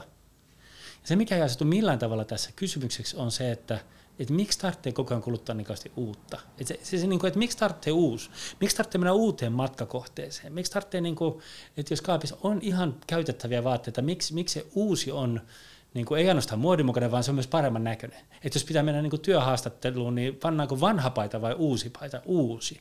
Esimerkiksi niin kuin, on ilmeistä, että uusi uutuudessaan, ja tämä nyt tietysti kertoo kaikesta, taiteilija, joka vain toistaa vanhaa, niin kuin, säveltäjä, joka niin kuin säveltäisi Bachia yhä uudestaan, niin olisi nyt vähän hassu säveltäjä. Että siis on ilman muuta koko meidän elämäntapaan liittyy uusiutuminen kauhean monessa, niin kuin, monella a, a, skaalalla kulutusmaailman kohdalla tämä on aivan avainasema. Että miksi kulutetaan niin paljon on se, että me halutaan uutta. Tästä asiasta ei ole sanottu mun käsittääkseni mitään kovinkaan kiinnostavaa niin kuin 80-luvun jälkeen. Mutta että se on niin kuin sellainen teema, mikä tuossa mun 90-luvun kirjassa on, enkä mä tiedä, että mä niin kuin tavallaan kokoan niitä siihen mennessä olleita keskusteluja. Ei mulla ole siihen mitään omaperäistä sanottavaa. Mutta tämä on niin kuin tavallaan sen konteksti, että se kokoaa niitä – ja sitten vaan niin kuin huomio siitä, että, se, että, että nyt meillä on esimerkiksi kulutustutkimus on aika paljon tällaista uusia, se on niin kuin kiertotalouden tutkimusta, se on tällaista niin kuin eriarvoisuuden tutkimusta paljon, sellaisten niin kuin ryhmien tutkimusta. Ja sitten meillä on tämä niin kuin koko tällainen niin kuin tieteen ja teknologian tutkimuksen tuoma just infrastruktuurit, ketjut ja sellainen. Mutta se, mikä meillä jää niin kuin varjoon, joka on ollut silloin aikanaan keskeinen kysymys, on tämä kysymys uutuudesta. Mm-hmm tämä, nyt, tämä on niin tavallaan pitkä kontekstualisoiva vastaus, joka ei, ei oikeuta sitä tapaa puhua, niin kuin tavallaan mikä sulla oli tuossa niin kuin kritiikkinä, se, se että, että miksi, miksi psykologisoida, miksi ajatellaan, että se on se moottori siellä. Se ehkä on liian paljon niin tuossa just niin kuin moottorin asemassa se subjektiivisuus. Mm-hmm. Mutta ehkä siihenkin vielä, että se on aika sosiologisen perinteinen, ja se on just tämä niin porvallisen sosiologian, jossa jossa on niin kuin tavallaan rakennetoimia kaksinaisuustyyppinen. Et jossain mielessä tämä kirja on niin kuin kuitenkin siis myös sellaisen, että silloin mä en ollut vielä, tar- mä en ollut vielä pyri- mä olin pyristelemässä irti siitä, että tarvitsisi ajatella näin rakenne- ja toimia tyyppisesti. Mutta tuossa kirjassa on paljon sellaista niin kuin, uh, siihen asiaan nähden muotoiluja. Mm. Mutta toi kohta, mihin, mihin, mihin sä osoitat sormella, niin siinä se on tavallaan se on sen toimijuuden kanssa kamppailemista, että miten siitä puhua – just, että mä en halua puhua identiteeteistä, mutta sitten kuitenkin tämä haluava subjekti on tullut niinku mukaan. Mm-hmm. Ja sitten siellä on nämä käytäntö, luovuus, tällaisia asioita. Ja ne on niinku siellä niinku toimijuuden yeah. tasolla. No yksi tapa, mitä voi miettiä ehkä tämmöistä niinku, niinku uutuuden merkitystä tässä, niinku, tässä, tässä niinku tutkimuskentällä, missä me ollaan, niin siis vuonna 1999 julkaistiin myös kolmas kirja, joka on kuuluisa, ja se on Naomi Kleinin No Logo. Uh, ja tota Kleinin analyysi tota, brändien vallasta kytkeytyy myös läheisesti kapitalistisen tuotannon muutokseen 1900-luvun jälki, jälki, jäl, jälkimmäisellä vuosikymmenillä, jälkifordismissa, jossa tavaroiden tuotanto ja distribuutio ei enää ole toisistaan erotettavia vaiheita, vaan yksi logistinen kokonaisuus, jota suuryritykset hallinnoi globaalissa mittakaavassa. Näin yritykset ei enää erikoistu niinkään vaan tavaratuotantoon kuin brändien tuottamiseen ja ylläpitämiseen – sen myötä myös kulutettavien hyödykkeiden luonne on erilainen. Kulutuksen kohteena on brändi, joka on levittäytynyt kaikkialle kaupunkitilassa, ei niinkään tavara määrätynlaisine ominaisuuksineen, vaan se on niin kuin tietynlainen symbolinen objekti. Ja tämä sisältää myös sen, että sekä tuotanto- että distribuutiota organisoivat yritysjätit, kuuluisa esimerkki on Walmart, ja pikaruokaravintolaketjut hallitsee vaikutusvaltaisesti, vaikutusvaltaisesti kulut, kulutettavien tavaroiden avaruutta. Ja siis hallitsee sekä kuluttajien että tuottajien näkökulmasta, koska ne pystyy määrittelemään ehdot tuota, tuotantoketjuille. Mutta tämä sinänsä kyllä mun mielestä vastaa samantapaiseen ongelmaan, jossa, joka on vaan se, että tuotanto ei enää ole niin yksinkertaista. Hyödykkeille oli luotava myös kysyntää, uusia tarpeita ja haluja. Mutta mä mietin, että satuit sä lukemaan silloin Naomi Kleinin tuota teoksen ja miten se, miten se sun mielestä niin kuin, tavallaan niin kuin, äh, yhdisty sun tutkimusnäkökulmiin, tai miten, vaikka, miten sä keskustelit sen kanssa, miten se, miltä, se, miltä se tuntui sun mielestä siinä aikana, koska se antoi huomattavan paljon äh, kriittisemmän näkökulman kuluttamiseen kuin se. Siis mä en koskaan tehnyt kunnolla töitä sen kirjan kanssa sillä tavalla mulle se vaikutti hirveän vanhakantaiselta. Se niin kuin vaikutti, vaikutti jotenkin sellaiselta just niin kuin Frankfurtin koulukunnan sellaiselle, jossa, jossa, jossa siis suuryritysten kyky toimia on ei ole, ei ole niin paikannettu oikein. Nyt mä, nyt mä mietin sitä vähän toisella tavalla. Siis sellainen, mikä, niin kuin, miksi sosiologinen, siis yksi, yksi sellainen asia, mikä kai niin on, on niin tosi, jotenkin mä ajattelen sosiologian perinteessä hieno, on muodin tutkimus. Ja se tulee tuon niin brändiasiaan. Että että tällaisen kulttuuriteollisuuden yksi perusjuttu on, nyt me ollaan Nuoren Voiman toimistossa, mä ajatellaan, että niin kuin, niin kuin kirjojen julkaisemiseen liittyvä, äänilevyjen julkaisemiseen liittyvä ja muodin julkaisemiseen liittyvä, se on kuin se nyrkkisääntö, että pitää tuottaa kymmenen, jotta yksi, yksi myy niin paljon, että se rahoittaa ne yhdeksän muuta. Mutta me joudutaan tekemään ne kymmenen ilman, että me tiedetään, että mikä niistä on se yksi. Ja, eli että kuluttamisen niin kuin tällaisen suurten viivojen, just sellaisen kuin brändi, että mikä brändi lyö läpi, niin sen nollasta rakentaminen ei onnistu manipuloimalla. Eli siis sellainen analyysi, jossa, jossa suurteollisuus tuottaa ja, ja sitten se vaan niin kuin, ikään kuin se avaa hanan ja sitten se niin kuin asiakkaat juo mitä vaan sieltä hanasta tulee. Joka on siis tällainen keskeinen 50-luvun, siis se on niin kuin esimerkiksi Vance Packard ja, tai, tai, ja myös niin kuin 60-luvun alun niin kuin amerikkalaisessa keskustelussa niin kuin käsitys siitä, että miten tuotetaan tarpeita – niin, niin se on liian yksulotteinen. Ja varsinkin tuossa kohtaa, kun mä oon kirjoittanut tuon kirjan ja, ja mä oon ollut hyvin uskollinen mun omille opettajille, niin mä oon pitänyt sitä vielä yksulotteisempana kuin mä nyt sitä pitäisin. Mm. Ja nyt jos mä ajattelen noita niin tollaisia, mä ajattelen Coca-Cola tai Walmartia tai mä, niin iPhone tai, tai, tai Microsoftia, niin nyt, nyt mä ajattelen sitä, se Naomi Klein ei ole tuossa musta niin kuin ollenkaan riittävän hyvä. Siinä tulee joku tällainen, niin kuin, siinä pitää ajatella niitä, uh, harvain kapitalismia, siis sellaista niin kuin kapitalismin oligopolista luonnetta, jossa, jossa johtavan asemaan pääseminen on, on se juttu. Siis sellainen, mikä niin kuin Nokialla oli ja minkä se menetti. Ja, ja se on jotenkin paljon, paljon mutkikkaampi kuin sellainen, että joku on taitava tekemään brändiä ja sitten se brändi syötetään tyhmille kuluttajille. Et se, se ajatus, ajatus siitä, että, että, että, niin tavallaan, että että mainosnikkari on niin fiksu, että se osaa niin kuin vaan tunkea ihmisille sitä, mitä ne ei oikeasti halua. Niin se, se on jotenkin se on todella, todella vieras sille, miten, ihmiset elää. Ja siis ei, niin kuin, ei Naomi Klein tunnista sitä omasta elämästä. Että ei, ei, ei, ei me kukaan niin kuin ajatella sillä, että juonpa tässä Coca-Colaa, koska oli niin hyvä se Coca-Cola-mainos. Tai, tai siis, et, et, siis, siis sellainen niin kuin, kaikki voipaisen brändi, siis aikaisemmin, aikaisemmin se on ollut, niin kuin 60-luvulla on ollut se niin kuin mainos, Galbreathin ja näiden, niin se on niin kuin, tavallaan niin kuin mainos tajat on niin mielettömän taitavia ja ne on niin kuin subliminaalisilla viesteillä, niin saa meidät vangiksi. Niin siinä on joku, tämä palaa siihen niin mielekkyyden, että siinä on jotain, mitä me ei tunnisteta omassa, niin kuin, mutta ei poista sitä, että, että niillä on vaikutusta, mutta että se, niin kuin, se vaikutus, se, se on edelleen tutkittava asia, että miten, miten ne niin kuin sit vaikuttaa. Mm. Ja mä luulen, että siinä että nimenomaan pitäisi mennä niin kuin sen oligopolistisen, kapitalistisen nykyrakenteen kautta. Ja se infrastruktuurin näkökulma on keskeinen siinä, että miten saadaan perustettua infrastruktuureja pidettyä yllä ne. Ja sitten on kuitenkin tässä kohtaa, kun on niin kuin infrastruktuureja, jotka ylläpitää brändejä, niin tavallaan, että mitä, et, et se, se nimenomaan niin kuin sen symbolisenkin ajatteleminen, Klein ja, ja kumppanit on, niinku ja se on tyypillistä 89-lukua, että on niin kauhean vahva se symbolisen painotus, mutta että, niin kuin, että siihen saadaan se niin kuin ikään kuin materiaalivirrat mukaan siihen koko kuvioon, niin se on sitten myös eri elementti. Okei, taas tosi pitkä vastaus, mutta siis Klein oli niin kuin, se tuntui silloin sellaiselta, että, että olisi ollut kyllä tosi hyvä, että se olisi lukenut vähän sosiologiaa. Ja se niin kuin tuntui tosi tosi hepposelta silloin. Ja nyt mä luulen, että mä pitäisin siitä enemmän. Tutkijaliitto podcast. Okei, okay, no sitten voidaan puhua ostoskeskuksesta. Et ostoskeskus muodostaa omanlaisensa semioottisen tilan, joka kokoaa yhteen valtavan määrän erilaisia tavaroita, palveluja, ihmisiä. Mulle varsinkin Itäkeskus on ympäristön mielenkiintoinen, koska sen luoma mikrokosmos, sille ostoskeskus, joka on kuin pieni kylä, sisältää tietynlaisen tilallistetun mallin yhteiskunnasta, jossa ainakin mä lapsena liikkuessa tunsin oppivani uutta maailmasta mikrokosmoksessa oli iso määrä erilaisia ihmisiä, kulttuureja ja kulttuurien simulaatioita, joita ei koskaan aiemmin kohdannut muualla arkielämässä. Ja siinä mielessä siinä tilassa liikkuessa myös aktiivisesti loi suhdetta yhteiskunnallisen toiseuteen ja hahmotti sitä, mikä yhteiskunta on. Ja siis Itäkeskus selvästi oli tosi niin kuin merkittävä ilmiö ja tosi merkittävä tavallaan uudenlainen tila.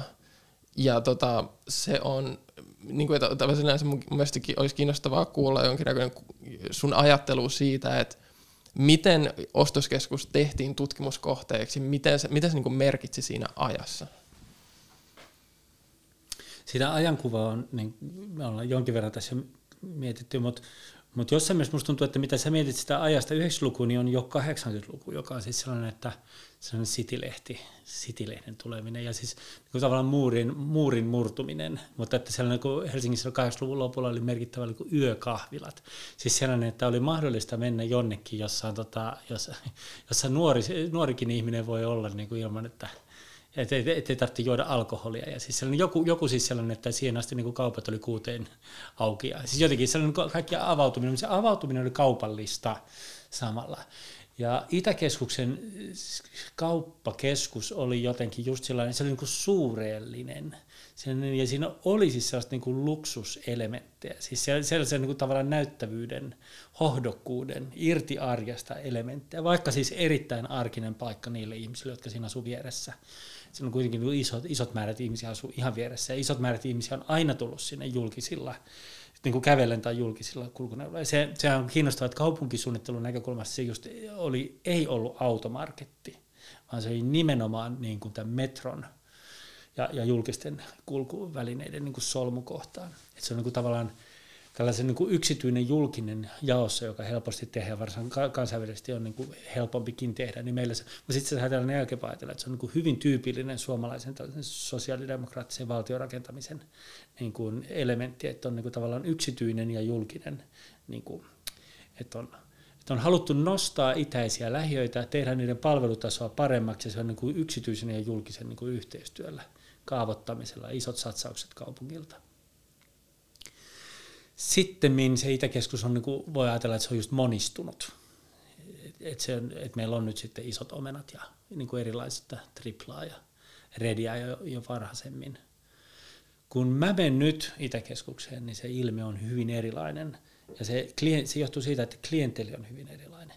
Että se 90-luvun puolivälin, se 96, niin kun ehkä mä olisin 95, 94, joku, joku, näitä vuosia, kun mä oon eniten viettänyt siellä aikaa. Ja siis jonkin verran, mä tein mun kaverin kanssa, sosiologi Pasi Mäenpää, joka oli niin kuin kaupunkitutkija, jonka kautta mä innostuin siitä, ja mä ajattelin, että mä pystyn paremmin sitä tutkia, jos mulla on sellainen kaveri, joka tietää kaupunkitutkimusta enemmän, niin me vietettiin siellä aikaa vaan paljon, ihan vaan niin jotenkin, sitten sit tehtiin niitä haastatteluja. Niin Suomi on muuttunut, ja, ja itäiset kaupungit, Helsingissä on muuttunut tosi paljon niin kuin, sillä tavalla, että se – nykynäkökulmasta se olisi ollut niin tosi homogeenisen näköistä porukkaa. Et se, että kuinka, kuinka monia kieliä Helsingissä nykyään puhutaan ja kuinka paljon kuinka monenlaisia kieliä puhutaan esimerkiksi Itäkeskuksessa, niin se, se on, siinä on valtava yhteiskunnallinen ero. Et Itäkeskus on niin monikulttuurinen ja silloin se ei ollut sitä. Ja sellaiset analyysit tuossa kirjassa, jotka on, niin kuin, että, että se Itäkeskus rakennettiin jollain tavalla niin mahdollisuudeksi olla ulkomailla – kotimaassa, niin silloin siellä oli niin kuin, vähän niin kuin, me huvittiin sen niin ravintolamaailman kuvaus, jossa siellä oli, niin kuin, siellä oli jotenkin, kaikkien ravintoloiden nimet oli jotenkin ulkomaisia. Siis mikä nyt tietysti on tyypillistä, että ravintolan nimi on harvoin on, että suomalainen ruoka, vaan että se on joku Tex-Mex. Et siis joku niin kuin viite siihen, että se on nyt siellä oli joku suomalainen ravintola, Jagellonika. Siis siinä täytyy joku tällainen eksoottisuus olla ravintolassa. Mutta että nyt, nyt se, se niin kuin tavallaan suomalaisuudesta irtipääseminen, niin se on niin kuitenkin aivan erilainen kysymys olisi sille klienteelille niin kuin ja siinä, siinä maailmassa, mikä, mikä Itäkeskus on nyt. Et siinä on valtava yhteiskunnallinen ja alueellinen muutos niin kuin 90-luvun 25 vuodessa. Niin, tosiaan sä kirjoitat, että, että monelle Itäkeskus onkin kuin Ruotsin laivan mantereelle asettunut vastine, jossa samalla tavalla painottuu hyvä fiilis ja turvallinen viihtyminen. Ja siis se, mitä niin kuin se kaupunkitilana merkitsee, on nimenomaan jotain, joka vertautuu turismiin, joka on mun yeah. mielestä jännä. Ja sitten tässä puhutaan tosi paljon tästä niin kuin elämyksellisyydestä. Ja tavallaan sä oikeastaan sanot, että ostoskeskus on ympäristönä jotain sellaista, joka määrittelee nykyhetken kokemusta samalla tavalla kuin vaikka jollekin Baudelaireille tai Simmelille 1800-luvulla suurkaupunki tai metropoli, ää, tota, jossa niinku flaneeraa tai keikari ää, tota, toi esiin, mitä moderni tarkoittaa, mm. niin tietyllä tapaa sä sanoit, että ostoskeskus on se, missä niinku, mm. niinku jälkiteollisen yhteiskunnan niin kuin nykyhetken kokemus tulee esiin. Ja sä puhut semmoisesta kuin katujulkisuus ja sitten semmoinen niin kuin yksilöllisyyden kokemus, joka on anonyymi, mutta pelillinen. Hmm. Niin kuin sä kuvaat sellaisia ihmisiä, jotka bongailee, ja sitten ne keksii jotain sellaisia niin pelejä, että ne suhaa itistä eri mm. suuntiin ja miettii tarinoita erilaisille ihmisille. Se kuulostaa tosi sympaattiselta niin uutuuden viehätyksen niin kuin sisällä äh, niin kuin luodusta toimijuudesta, jota on tosi vaikea kuvitella nykyään. niin. niin. Toisaalta sä itse aloitit tämän kuvaamalla se, että mikä sulle lapsena itäkeskus oli sellainen, että siellä oli niin toisuuden kohtaamista. Ja mulla, siinä kun mä kuuntelin sua, niin mä ajattelin, että siinä on keskeistä turvallisuuden tunne. Että siinä, siinä on kuitenkin niin kamalan kirkkaasti valaistu rajallinen kaupunkitila, jossa, jossa, jossa niin kaupungin vaarallisuus on täysin kesytetty. Et siinä, siinä, niin kuin, et, et, siinä on joku, me puhuttiin aikaisemmin siitä uutuudesta, yksi, yksi asia tuollaisessa kauppakeskuksessa on, että siellä aina lupaa mahdollisuuksia, että voisi nähdä jotain uutta. Että, että vaikka ihmiset olisivat aika samanlaisia, niin voisi aina niin kuin joku, ellei muuta, niin konsulentti vihjaa uudenlaisesta niin kuin tofutuotteesta. Siis, siis jokin siis sellainen, että aina, aina kun menee, niin että jos on aikaa, niin voisi törmätä johonkin uuteen. Mutta, mutta ilman muuta toi sun huomio siitä, että se on kirjoitettu sellaisen juuritulleen ja, ja niin, niin se, se korostuu siinä ja sitä olisi niin kuin vaikea. Toisaalta jos olisi, silloin kun niin kuin tripla tuli nyt vähän aikaa sitten, niin se niin kuin triplan ensimmäinen vuosi, niin siinä, siinä olisi voinut olla vielä sellaista samaa. Ja siitä voidaankin miettiä sitä, että ongelma näissä kauppakeskuksissa, sivuhuomio muuten, kauppakeskus, ei ostoskeskus, kauppakeskus. Mm-hmm. Siis koska se ostari, joka on kuitenkin sitten tavallaan, niin se on aina pienempi ja se on niin kuin turvallisempi eläin, mutta kauppakeskus on kuitenkin, se ylittää sen, ylittää sen marketin. Siinä on jotain niin kuin enemmän. Se kauppakeskus on just enemmän sitä Ruotsin, Ruotsin laiva. No niin, mutta se, että, että niiden, ne, ne, niin kuin, niiden pitäisi aina kyetä olemaan jotenkin uusiutuneita. Et, ja siis koko tällainen niin kuin kaupallisen julkisuuden juttu, jonka niin kuin, se voisi tiivistää niin kuin kevätvauvaan tai, tai niin kuin salahäihin. Siis sellainen, että siitä täytyy olla joku sellainen, että ei odotettu tätä. Että, että nyt kattokaa, Itäkeskuksella on kevätvauva. Siis se, niin kuin, että se saa pari vuotta olla jotenkin kiva, mutta sitten sen jälkeen sen pitää saada, niin kuin, sen pitää saada kevätvauva tai mennä uusiin naimisiin. Ja oli hankalat, oli hankalat ajat ja sitten se sai uuden puolison. Tai jotenkin siis, siis sellainen niin kuin uusiutumisen tarve ja sen kaupallisen tilan. Ja nyt, nyt niin kuin, mä luen Hyvystysbladetin tänään on niin taas iso, isot jutut Hyvystysbladetissa siitä, että Alexander, Alexander, Aleksanterin katu, kun se kuolee ja kuinka se on, niin kuin, kuinka se, mutta siis Aleksanterin katu pitäisi saada kevätvauva. Se, että se, niin kuin, et, et, samalla kun se pystyy kantamaan sitä, että Helsingin vanha keskusta, Senaatin tori, Stokka, jotenkin, että tämä on se Helsinki, mitä se on ollut pitkään, niin kau, ka, et, et, sä et myy sitä naisten lehteä tai, tai miesten lehteä, niin kuin ellei siinä ole joku uutuus, uutuus kevätvauva. Mm. Eli Siis siinä määrin, kun, siinä määrin, kun siis se kauppakeskus niin kun siitä puuttuu se elementti, niin sitten se alkaa olla hyvin lähellä vain ihan ostoskeskusta. Ja siis siellä, mutta sitten kun se niin pystyy luomaan jotain konseptuaalista uutuutta, niin sitten siinä tulee sellainen, että jännä mennä katsoa, ootteko huomannut, Stokka on uudistunut. Ja silloin mennään katsoa, Stockholm on muuten jännä uusi buti. Tai siis jotenkin, mm-hmm. että et siis tällainen elementti kaupallisen tilan pitää luoda, jotta se pysyy relevanttina. Aivan. No siis mun mielestä se onkin just se, että niinku kauppakeskus, tavaratalo, ne on muuttuneet, koska niistä oikeastaan on niinku kadonnut se taianomaisuus. Eikä, eikä se niinku seikkaileminen samaa tapaa vastaa niinku uutuuden viehätystä. Ja tavallaan se syy on aika yksinkertainen ja se on vaan se, että niiden tavaroiden kierto on liian hidasta. Tavaratalojen logistiikka kuitenkin pyörii ja ne aika pitkissä sykleissä, silleen, niin kuin, että tavaraa tilataan niin kuin puolen vuoden päähän se, että niin ne saapuu hyllyille, niin siinä voi kestää tosi kauan.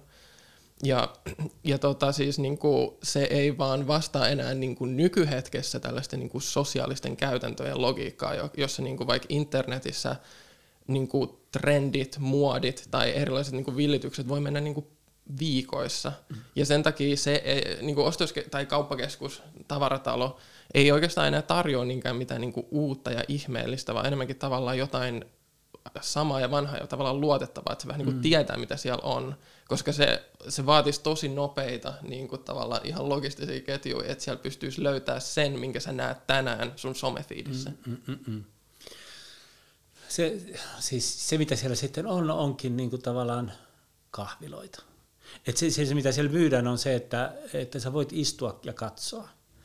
siis ka, et, et jos ajatellaan, että miten kahvila pysyy hengissä, niin siinä on jotenkin se sen paikan myymisen, et, että et jokin, joku palvelee sulle jotain ja sitten sä saat sillä hinnalla niin istuu hyvällä mielellä jotenkin muiden ihmisten läsnä ollessa ja, ja, ja joku musiikki jumputtaa. Sitten se on, niin että haluat sitä töitä ja onko se niin kuin hankala se jumputtaminen vai onko se ennemminkin romanttisen fiiliksen kiva tausta, että siellä soi meidän biisi just niin kuin sattumalta tällä hetkellä. Mutta siis tavallaan, että mitä myydään kahvilla, mitä, miksi kahvila, niin mitä kahvilassa myydään, mm-hmm. niin sillä hirveän vähän siinä oikeastaan myydään sitä niin kuin mitään muut kuin sitä, sitä että sä meet, saat olla hetken jossain mm-hmm. tilassa, jossa on arvatusti siis jossain määrin arvatusti, minkälaisia, että mä tykkään tästä kahvilasta, täällä on kiva klientteli tavallaan. Mutta sä et kuitenkin tiedä, kuka täsmällinen siellä on. Mm. Ja, ja, ja siinä on joku sellainen elementti, että se on niin vähän aina yllättää, ja kuitenkin se on ihan turvallinen. siis, siis jotenkin, että et, jossain määrin näyttää siltä, että nämä tavaratalot niin muuttuu sellaisiksi just niin kuin kahviloiksi. Ne. No tota, mulle tota, mun siis kokemus Itäkeskuksessa niin lapsuudessa on 2000-luvulta. Mulle se ei ole ikinä ollut silleen niin kuin turvallinen tila. Tai siis silleen, ja tietenkään mä en koskaan ajatellut Itäkeskusta pelkästään niiden sisätilojen niin kuin näkökulmasta, vaan se, mikä se on se ympäristö. Mm. Ja se on niin kuin ehkä se, siis tavallaanhan niin kuin Itäkeskus on vaikka sellaisia paikkoja, missä kohta niin kuin kodittomia ihmisiä ja niin poispäin. Et se on semmoinen niin kuin paikka, jos niin kuin törmää tietyllä tapaa yhteiskuntaan, semmoisen paljon niin kuin ristiriitaisempana ja moninaisempana kokemuksena kuin mitä se on niin kuin arkielämässä silleen käydä koulussa ja kaupassa. Mm. Niin siinä mielessä niin kuin Itäkeskus oli aina jonkinnäköinen niin kuin yhteiskunnan myös vähän niin kuin varjopuoli tai jotain. Sillä... No, mutta sittenhän se on hyvä. Mm. No, siis se, on, se on niin oikeasti se kaupunki. että sitten se on niin onnistunut olla oikeasti, siis, koska nyt siis keskeisiä tuossa kirjassa niin on keskeisesti, niin kun mä pohtin siinä niin yksi keskustelu, ja siinä se Arendtkin on ollut tärkeä niin pohtia julkisuutta, että minkälainen niin julkinen tila se on, millä tavalla voidaan tulla julkisesti. Ja nyt keskeistä on, että se, se, on, se on puolijulkinen, että siinä on jotenkin tämä niin yksityinen kontrolli, että siellä ei ole poliisi, vaan siellä on vartija, ja, ja siis se, jotenkin se, että se ei ole niin kuin avointa julkisuutta. Ja, ja sitten siinä on niin kuin koko se debatti siitä, että poistetaan häiri, niin kuin häiriöelementit, häiritsevät ihmiset ja, ja on niin kuin oikeus poistaa. Ja tavallaan, että jos, jos, siellä, jos siellä kuitenkin kohtaakin häiritsevän elementin, niin se on jossain mielessä se on hyvä asia. Koska siis, siis siinä ihan vaan siinä niin kuin mielessä, että, että se ei, ole, ei onnistu olemaan niin kuin vaan puhdistettu kaupallinen tila, vaan se onnistuu olemaan jotain enemmänkin. Ja siis tota, tässä niin kuin sanotaan nimenomaan, että Itäkeskuksen, ja siis 80-luvulla Itäkeskus tota, ää, perustettiin alun perin, niin se, se kuvattiin mediassa ilmeisesti näin siis, että, että vihdoinkin Helsingistä tulee oikein metropoli, niin kuin mannermainen metropoli, joka kuulostaa myös vähän yllättävältä. Mutta sitten siinä kuulosti myös samalta niin kuin, sama niin kuin teema kuin ehkä jossain niin kuin lähiötutkimuksessa on sanottu, että lähiö oli tietyllä tapaa nimenomaan sosiaalidemokraattinen niin kuin menestystarina. Että se niin kuin nosti ihmisten elintasoa ja niin, no, yksinkertaisesti vaan teki elämästä helpompaa ja mukavampaa. Niin ostos, tästä, tästä niin kuin 90-luvun ja 89-luvun niin diskurssissa tuntuu, että ostoskeskus toteutti tietyllä tapaa saman asian, mm. tietynlainen niin kuin lisä niin kuin lähiöelämään. Se teki sitten vielä niin kuin jotenkin onnistuneemman. Mm. Joo, ja siis tavallaan, että siis jos ajatellaan nyt vielä ihan 80-lukua, niin siis silloin on kuitenkin oltu tilanteessa, jossa on Neuvostoliitto. Et siinä on niin kuin jossain mielessä niin kuin hyvän elämän niin kuin sujuvan arkisen elämän, niin kuin se, se, että se on ilman muuta talous, että me voidaan ostaa niin monta sukkahousua kuin vaan haluaa. Niin siis jotenkin, että ei ole pulaa tavaroista, niin se on ollut joku pointti. Ja nyt nykyään se ei ole mikään pointti. Nyt, no, nyt on selvää, että sukkahousuja saisi kaikki ostaa niin paljon kuin haluaisi. että sukkahousu ei lopu kaupasta, niitä ei tarvitse jonottaa. Mm. Että siis tällainen horisontti on niin kuin, olisi niin kuin absurdi. Mutta se, se, jotenkin voi olla, että jos nyt rupesi kirjoittaa rahavallassa kirjaa ja miettii kulutusyhteiskuntaa, niin siitä olisi vielä vaikeampi jotenkin hämmästyä. Siis yksi tavallaan yhteiskuntatieteellisen tutkimuksen vaikeus on aina niin luoda se sellainen niin mahdollisuus hämmästyä siitä, mikä on kaikkein tavanomaisinta.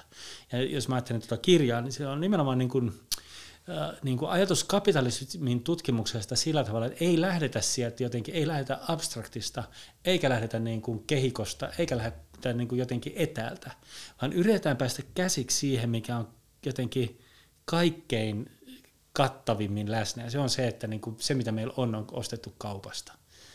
Mutta sä aloitit tämän teoksen jakson ja Anna Arendtil vapauksilla ja Niin. tota, tota, niin, Okei, no hanke, hanke, lähtee, hanke lähtee siitä niin Niin, niin, kaikkein tavanomaisesta, mutta Okei, okay, no, sitten mä tota vielä nostan tämän pelillisyyden teeman nyt uudestaan, koska tässä on tosi mielenkiintoinen sitaatti, tämä on sivulta 113 ja 114, jossa kuvaa tämmöistä niinku, niinku kuluttajaa, joka on pelaaja. Ja se kuvaa, kuvaa näin, että taktinen kulutus on lukemisen kaltaista hiljaista tuottamista. Taitava kuluttaja tuntee kaupat ja niiden tavarat. Hän tuntee hinnat, hän tuntee taitonsa. Hän odottaa, kiertelee ja vaanii, ja kun tarjous tai juuri oikea tuote tulee eteen, hän osaa napata sen saman tien ja epäröimättä, varmalla liikkeellä. Hän tasapainoilee onnistuneesti tarjonnan, hintojen ja kodin makujen moninaisuuden välissä. Taitava ostaja keräilee ja metsästää.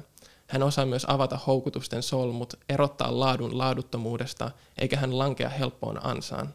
Hän tietää, milloin viettelyn takana on enemmänkin kuin pettävä peli, milloin tarjolla on jokin erityinen tavara tai palvelu, joka kestää tai joka antaa uhrauksesta riittävän palkinnon.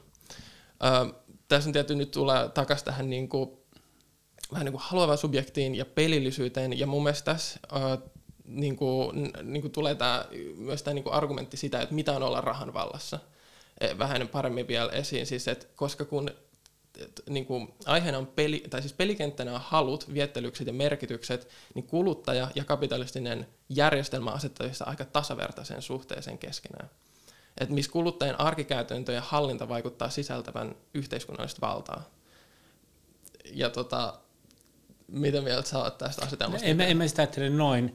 En, en mä sitä niin ajattele, että ne on niin tasavertaisessa Päinvastoin kysymys on tuossa kohtaa, toi on ensinnäkin on niin tärkeää, mä ajatellut, että on tärkeää tunnistaa taito. Ja se on niin kuin tavallaan se on niin kuin fenomenologia, se on taidon fenomenologia. Se on sen, kuin, että, että tässä tilanteessa taitamisen, mutta se ei ota siihen kantaa, että, että mikä on, niin kuin, kenellä on valta, siis sellaisessa mielessä, että kuka määrää pelikentän. Se on niin kuin pelikenttä, se, se on kuitenkin tämän kirjan asetelma, että pelikenttä on täysin annettu. Mutta sitten sä voit siellä niin kuin, pelatessa sä voit olla taitava ja siinä pela, pelin sisällä sulla voi olla tiettyä niin kuin, kykyä vapauteen. Toihan on siis, toi lainaus, minkä sä luit, niin se on oikeastaan se on niin kuin parafraasi kahdesta lähteestä. Mm. Et mä oon ihan suoraan, itse asiassa mua huvittaa, että kuinka suoraan se on. Se on, niin kuin, se on, se on kaksinkertainen lainaus. Se on, se on Marcel Detiennin ja Jean-Pierre Vernanin tota, ranskalaisia antiikin tutkijoita.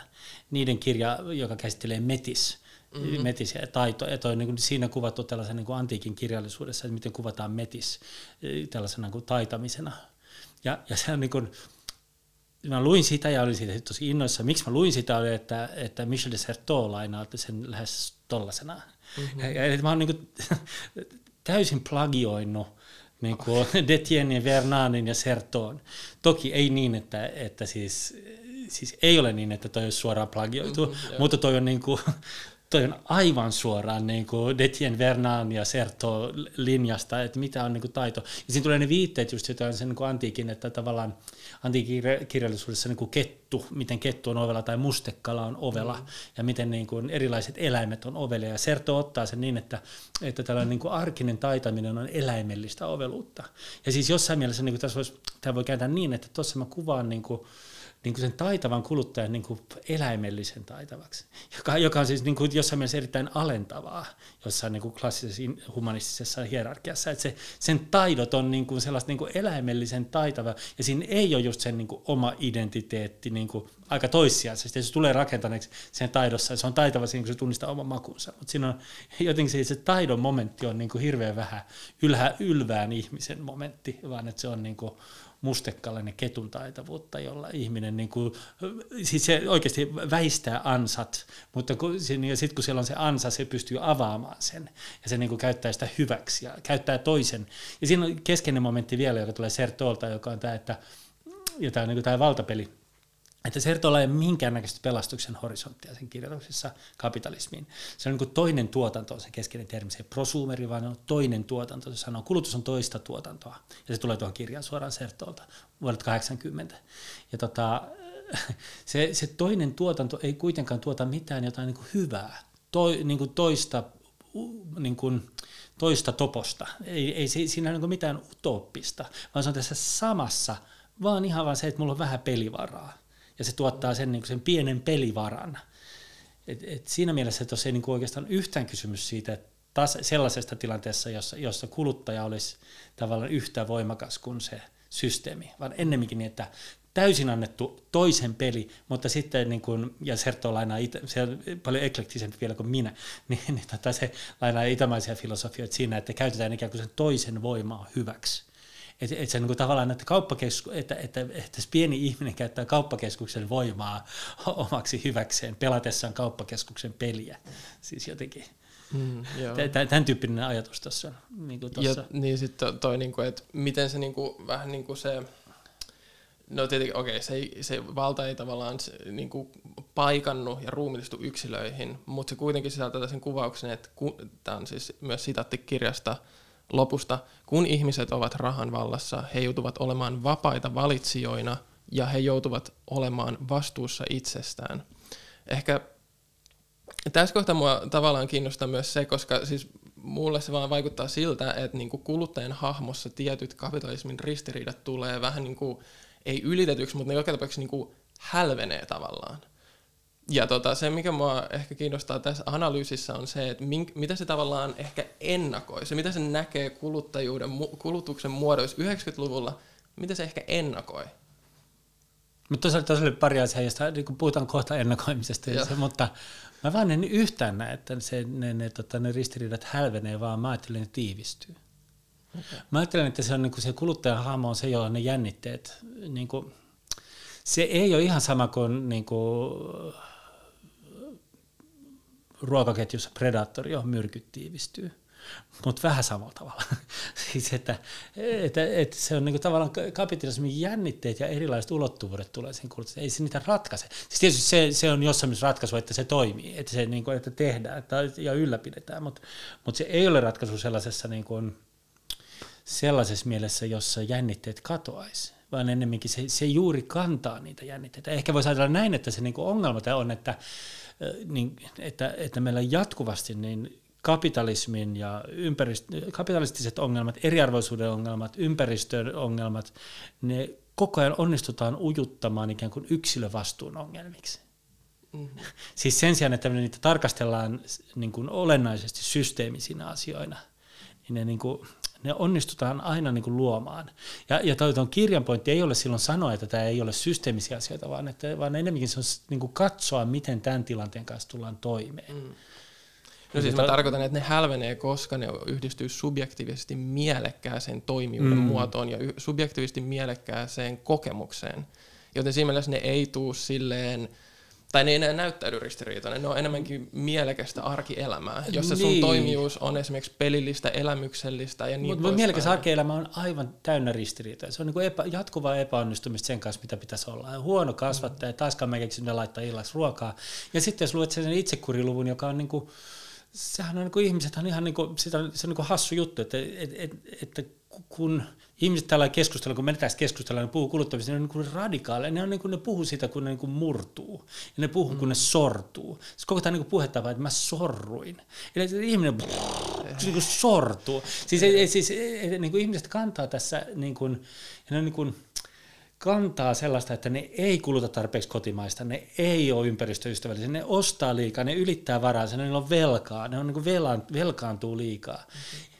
Ja, ja, ja ne on kuin, ne elää koko ajan tällaisissa jännitteissa. Tietysti myös niin, että ne pystyy puhumaan tästä nauraen, jolloin tästä tulee niin kuin, siis, että ei, ei, tämä, ei, ei ole siis myöskään sit niin, että ne on niin kuin vaan surkeita, vaan että ennemminkin niin kuin säilyy tosi vahvasti se jännite siinä mielekkyydessä. Se, mm. arke, se arjesta selvitään tavallaan, mm. että se ar, arjen niin kuin toiminta ei ole niin kuin sereeniä mielekkyyttä, vaan se on niin kuin jatkuvaa tyytymättömyyttä siihen omaan elämään. Yksi sivu mun huomio, mikä minun pitää sanoa, mikä on yksi, niin tuossa kirjassa, niin kuin, just itsekuriluvussa, mä oon palannut siihen, kun nyt on paljon tekee ympäristösosiologiaa, niin siis toi kirja tekee mut tavattoman pessimistiseksi.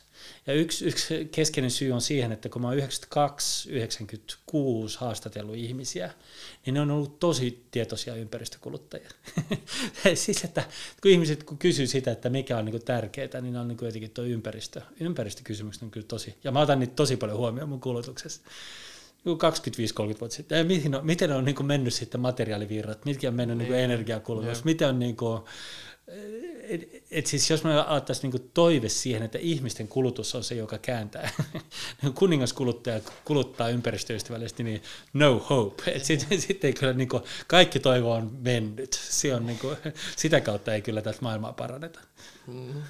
Siinä on ehkä se huomio, että noissa haastatteluissa niillä oli, haastattelu oli mun mielestä huomattavan paljon teknisempää sisältöä siinä, mitä ne tekee ympäristöllisiä valintoja. Ne niin kuin kuvailee erilais, erilaisia niin kuin vaikka ää, tota, mä nyt muistan mitä ne nyt oli, mutta sellaisia erilaisia niin kuin päästö, päästötyyppejä, erilaisia niin kuin ominaisuuksiin tuotteista. Niin kuin nykyään sit puhutaan paljon yleisemmässä, vähän, vähän niin kuin niin kuin esteettisenä kuvana, niin kuin, että miten vaikka joku tota, kaurajuoma ja tällainen niin kuin on ää, tota, ympäristöystävällistä, mutta sitten puuttuu semmoinen, tai en mä tiedä, ainakaan mä en törmää siihen niin kuin julkisuudessa tai ihmisten arkipuheessa semmoista niin kuin tosi teknistä niin kuin, ää, analyysiä, että mikä siinä on niin kuin vialla tavalla niissä tuotteissa. Yksi asia, mikä mulle tulee mieleen, että mitä 99 jälkeen on tapahtunut, niin mun mielestä tämmöinen kuvaus subjektiviteetista, jossa niin kuin kuluttaja on kulutukselle ulkopuolinen tarkkailija. Ja tavallaan vähän osittain, niin kuin mä ainakin otan, että se pelillisyys on niin kuin myös kuluttajien itsensä näkökulmasta aika selkeästi niin kuin ironinen teema. Sillä että ne myös niin kuin tavallaan tekee siitä jotain, mikä on vaan huvittavaa tai sillä tavalla, että ne pystyy tekemään oman toimijuutensa piirissä siitä niin kuin mielekästä, koska ne pystyy niin kuin, tavallaan tekemään siitä ei niin vakavaa. Niin mun mielestä ehkä se on kadonnut ainakin jossain määrin, että ihmiset ei enää pysty olla kulutukselle ulkopuolisia tarkkoilijoita, vaan enemmänkin ihmiset on uponnut osaksi sitä niin kuin tuotannon ja kulutuksen peliä ja on siitä erottamattomia.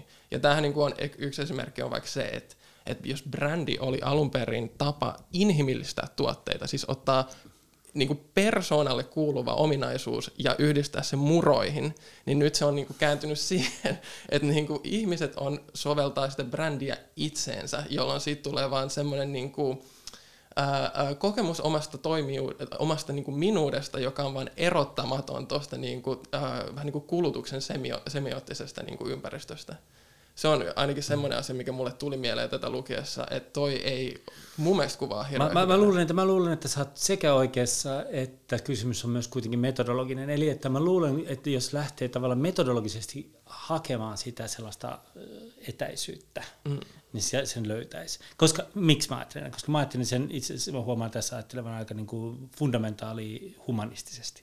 Siis jollain sellaisella, että se on niin kuin inhi- ehkä se ei ole edes humanistisesti. Mä ajattelen, että se on ainakin inhimillinen ominaisuus, tietty sellainen niin kuin palautumattomuus, inhimillisen toiminnan, inhimillisen käytäntöjen. Ei taaskaan yksittäisen sankari-ihmisen, vaan, mm. vaan sen niin kuin, niin kuin yleensä toiminnan. Mutta voi olla, että se on myös ketun ja mustekalan niin kuin to, toiminnan niin kuin tavallaan, että niin kuin tuottaa yllätyksiä. Kissat ainakin tuottaa yllätyksiä. Mm. Toinen asia, mikä mulle, tota, no, toinen asia, mikä mulle tulee mieleen vielä tässä tota, ihan niin kuin, vielä ja loppu on tämä mielekkyyden teema. Okei, me voidaan tehdä sellainen huomio, että tällä hetkellä niin kuin tietynlaiset, erityisesti niin kuin median kuluttamisen muodot, niiden ei tarvi olla erityisen merkityksellisiä, että ne on addiktoivia esimerkiksi, vaikka joku pelaaminen voi olla tällaista tai joku, en mä tiedä, mikä tahansa. Niin mun mielestä tämä on myös iso juttu silleen, että mitä niinku subjektiivinen mielekkyyden kokemus, mitä sille on tapahtunut niinku varsinkin sosiaali- tai niinku sosiaalisen median alustojen aikana. Niin mun mielestä se iso juttu on se, että niinku, tämmöiset niinku, niinku kokemuksen ja tiedon kategoriset erot on homogenisoitunut tosi paljon. Eli kuluttaminen ei enää niinkään ole vaan kiehtovaa, viettelevää ja jännittävää, kuin myös tylsää, banaalia, merkityksetöntä ja siis olennaisesti kaikkia näitä asioita samaan aikaan. Mutta hei, tuosta tässä, just toihan on tämän kirjan koko pointti. Onko? Siinä on tähän, niin kuin millä sivulla se on se taulukko, jossa on just noin sanottu kaikesta ostoksilla käymistä. Siis ne on vähän liioitelle, mutta siis se just, että se on niin kuin tavallaan shoppailu, mm-hmm. shoppailu sellainen vapaa-ajan ja shoppailu, niin kuin, niin. suuri osa shoppailu on niin kuin telaketju ostoksilla käymistä. Mm-hmm. Siis se on suuri osa siitä, sä täytät ostoskorin ja, ja sä niin kuin hoidat safkat himaa ja sä ostat sen mm. vessapaperin. Ja niin se oli näissä haastatteluissa. Se on suuri osa on vaan sitä. Ja sitten on kuitenkin se jokin lupaus enemmästä, että vielä, vielä että haa, ne on niin kuin pelifirma on tuottanut uuden pelin. Pelataan sitä. Että kun ollaan pelattu niin tosi kauan sama peli, niin meillä on uusi peli, se on vähän aikaa jännittävä. Lupaus niin. jostain enemmästä. Niin Mutta mut se ehkä ei toimi siinä, että niin kuin sä niin kuin sä niinku fantasioit ja haaveilet tavallaan, että sä luot itselle sellaisen oman ajan, jossa sä niinku seikkailet ostoskeskuksessa viikonlopun. Silloin sä uskot siihen siihen tarinaan, joka siihen yhdistyy. Kun taas mun pointti on ehkä enemmänkin se, että kun uutiset, mainokset, meemit, politiikka, somepäivitykset, taideteokset, ne on kaikki rinnakkain kulutuksen kohteina. Kun sille uusi ja vanha, kiinnostava, tylsä, julkinen, yksityinen, politiikka, viihde, informaatio ja häly, ne on niin kategorian kaikki sulautunut yhteen. Ja siis se on, joo, sä oot oikeassa, että se löytyy jo tästä, mutta se ei ollut mun mielestä hirveän selkeässä mm. muodossa vielä tässä niin kuin 90-luvun jälki, jälkipuoliskolla, siis niin kuin ihmisten kokemuksessa, koska mulle nämä haastattelut kertoo enemmänkin siitä, että ihmiset usko siihen tavallaan, että se oli sellainen niin kuin tarina, joka kuvasti edistystä. Mm. Ja tämä on ehkä se, mitä mä tavallaan okay, ajattelen, että se niin kuin, tavallaan analyysi jossain määrin ennakoi ajankuvana, että, että, osto, että niin kuin tämä ostoksiin, ostoksilla käymiseen liittyvä toimijuus tavallaan ennakoi semmoista tietynlaista niin kuin, kapitalismin kyky ratkaista ongelmia edistyksellisenä niin kuin tavallaan projekteina. Mutta siis se jos ei varsinaisesti mitä sä kirjoitat, mutta se on ehkä jollain tapaa se, mitä mä kuvittelen osittain, että että miten ihmiset, niin, tai vähän niin kuin, että miten se heijastui mulle tuolta, niin kuin, ja siis mä en voi ottaa tuohon mitään sitaattia, koska se... Ei, mutta tuo on, on kiinnostava, ja siis sä pystyt sanoa tuon, mutta mä en. Yksi, y, okei, okay, mä otan ihan vielä viimeisen pointin. Yksi, tota, hassu, tiedätkö mitä on Vaporwave? En, en. Okei. Okay. No siis se on mun mielestä hassu juttu, koska tota, ostoskeskus on tämmöisessä niin internetkulttuurissa tota, niin, se on niinku musiikkigenre tai yleisemmin niinku meemi ja tämmöinen niinku esteettinen tyyli. Niin se on sellainen se on niinku intertekstuaalinen ja tosi ironinen maailma, joka nostalgisoi 80-luvun kadonnutta maailmaa. Se käyttää siis sampleja mainosvideoista, hissi- ja lounge-musiikin tapaisista lähteistä, varmasti jotain, mikä soi Itäkeskuksessa. Ja se käyttää tosi paljon kaikuu, se hidastaa se musiikkia ja luuppaa sitä, mikä luo tavallaan kokemuksen internetistä niin kulttuurisen muistin spektaakkelina.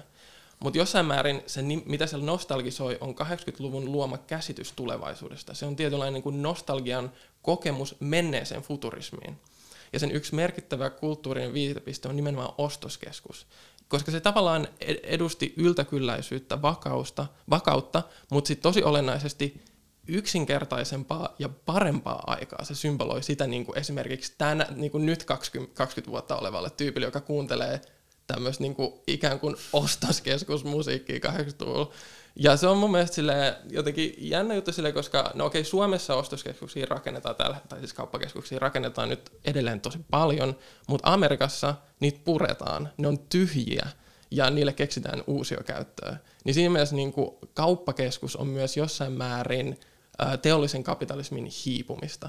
Ja siinä mielessä niin kuin, nämä kaksi asiaa niin kuin, mun mielestä vaan keskustelee mielenkiintoisesti sen tarinan kanssa, mitä tämä kirja oikeastaan edustaa, mm. joka on vielä usko niin kuin, edistykseen, jota kauppakeskus edusti 90-luvulla. tuohon voi, tuohon voi hyvin lopettaa.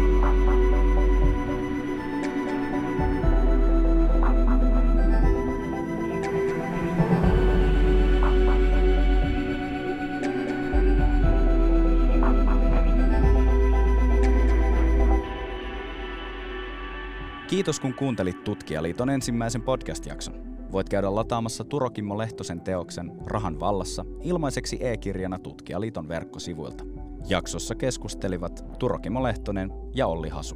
Muista klikata seuraa-painiketta sillä alustalla, jolla podcastejasi kuuntelet, ja löydät jatkossa helposti kaikki tulevat Tutkijaliiton podcastit, keskustelut ja haastattelut. Tämän jakson on tuottanut Soni Kyläliuhala.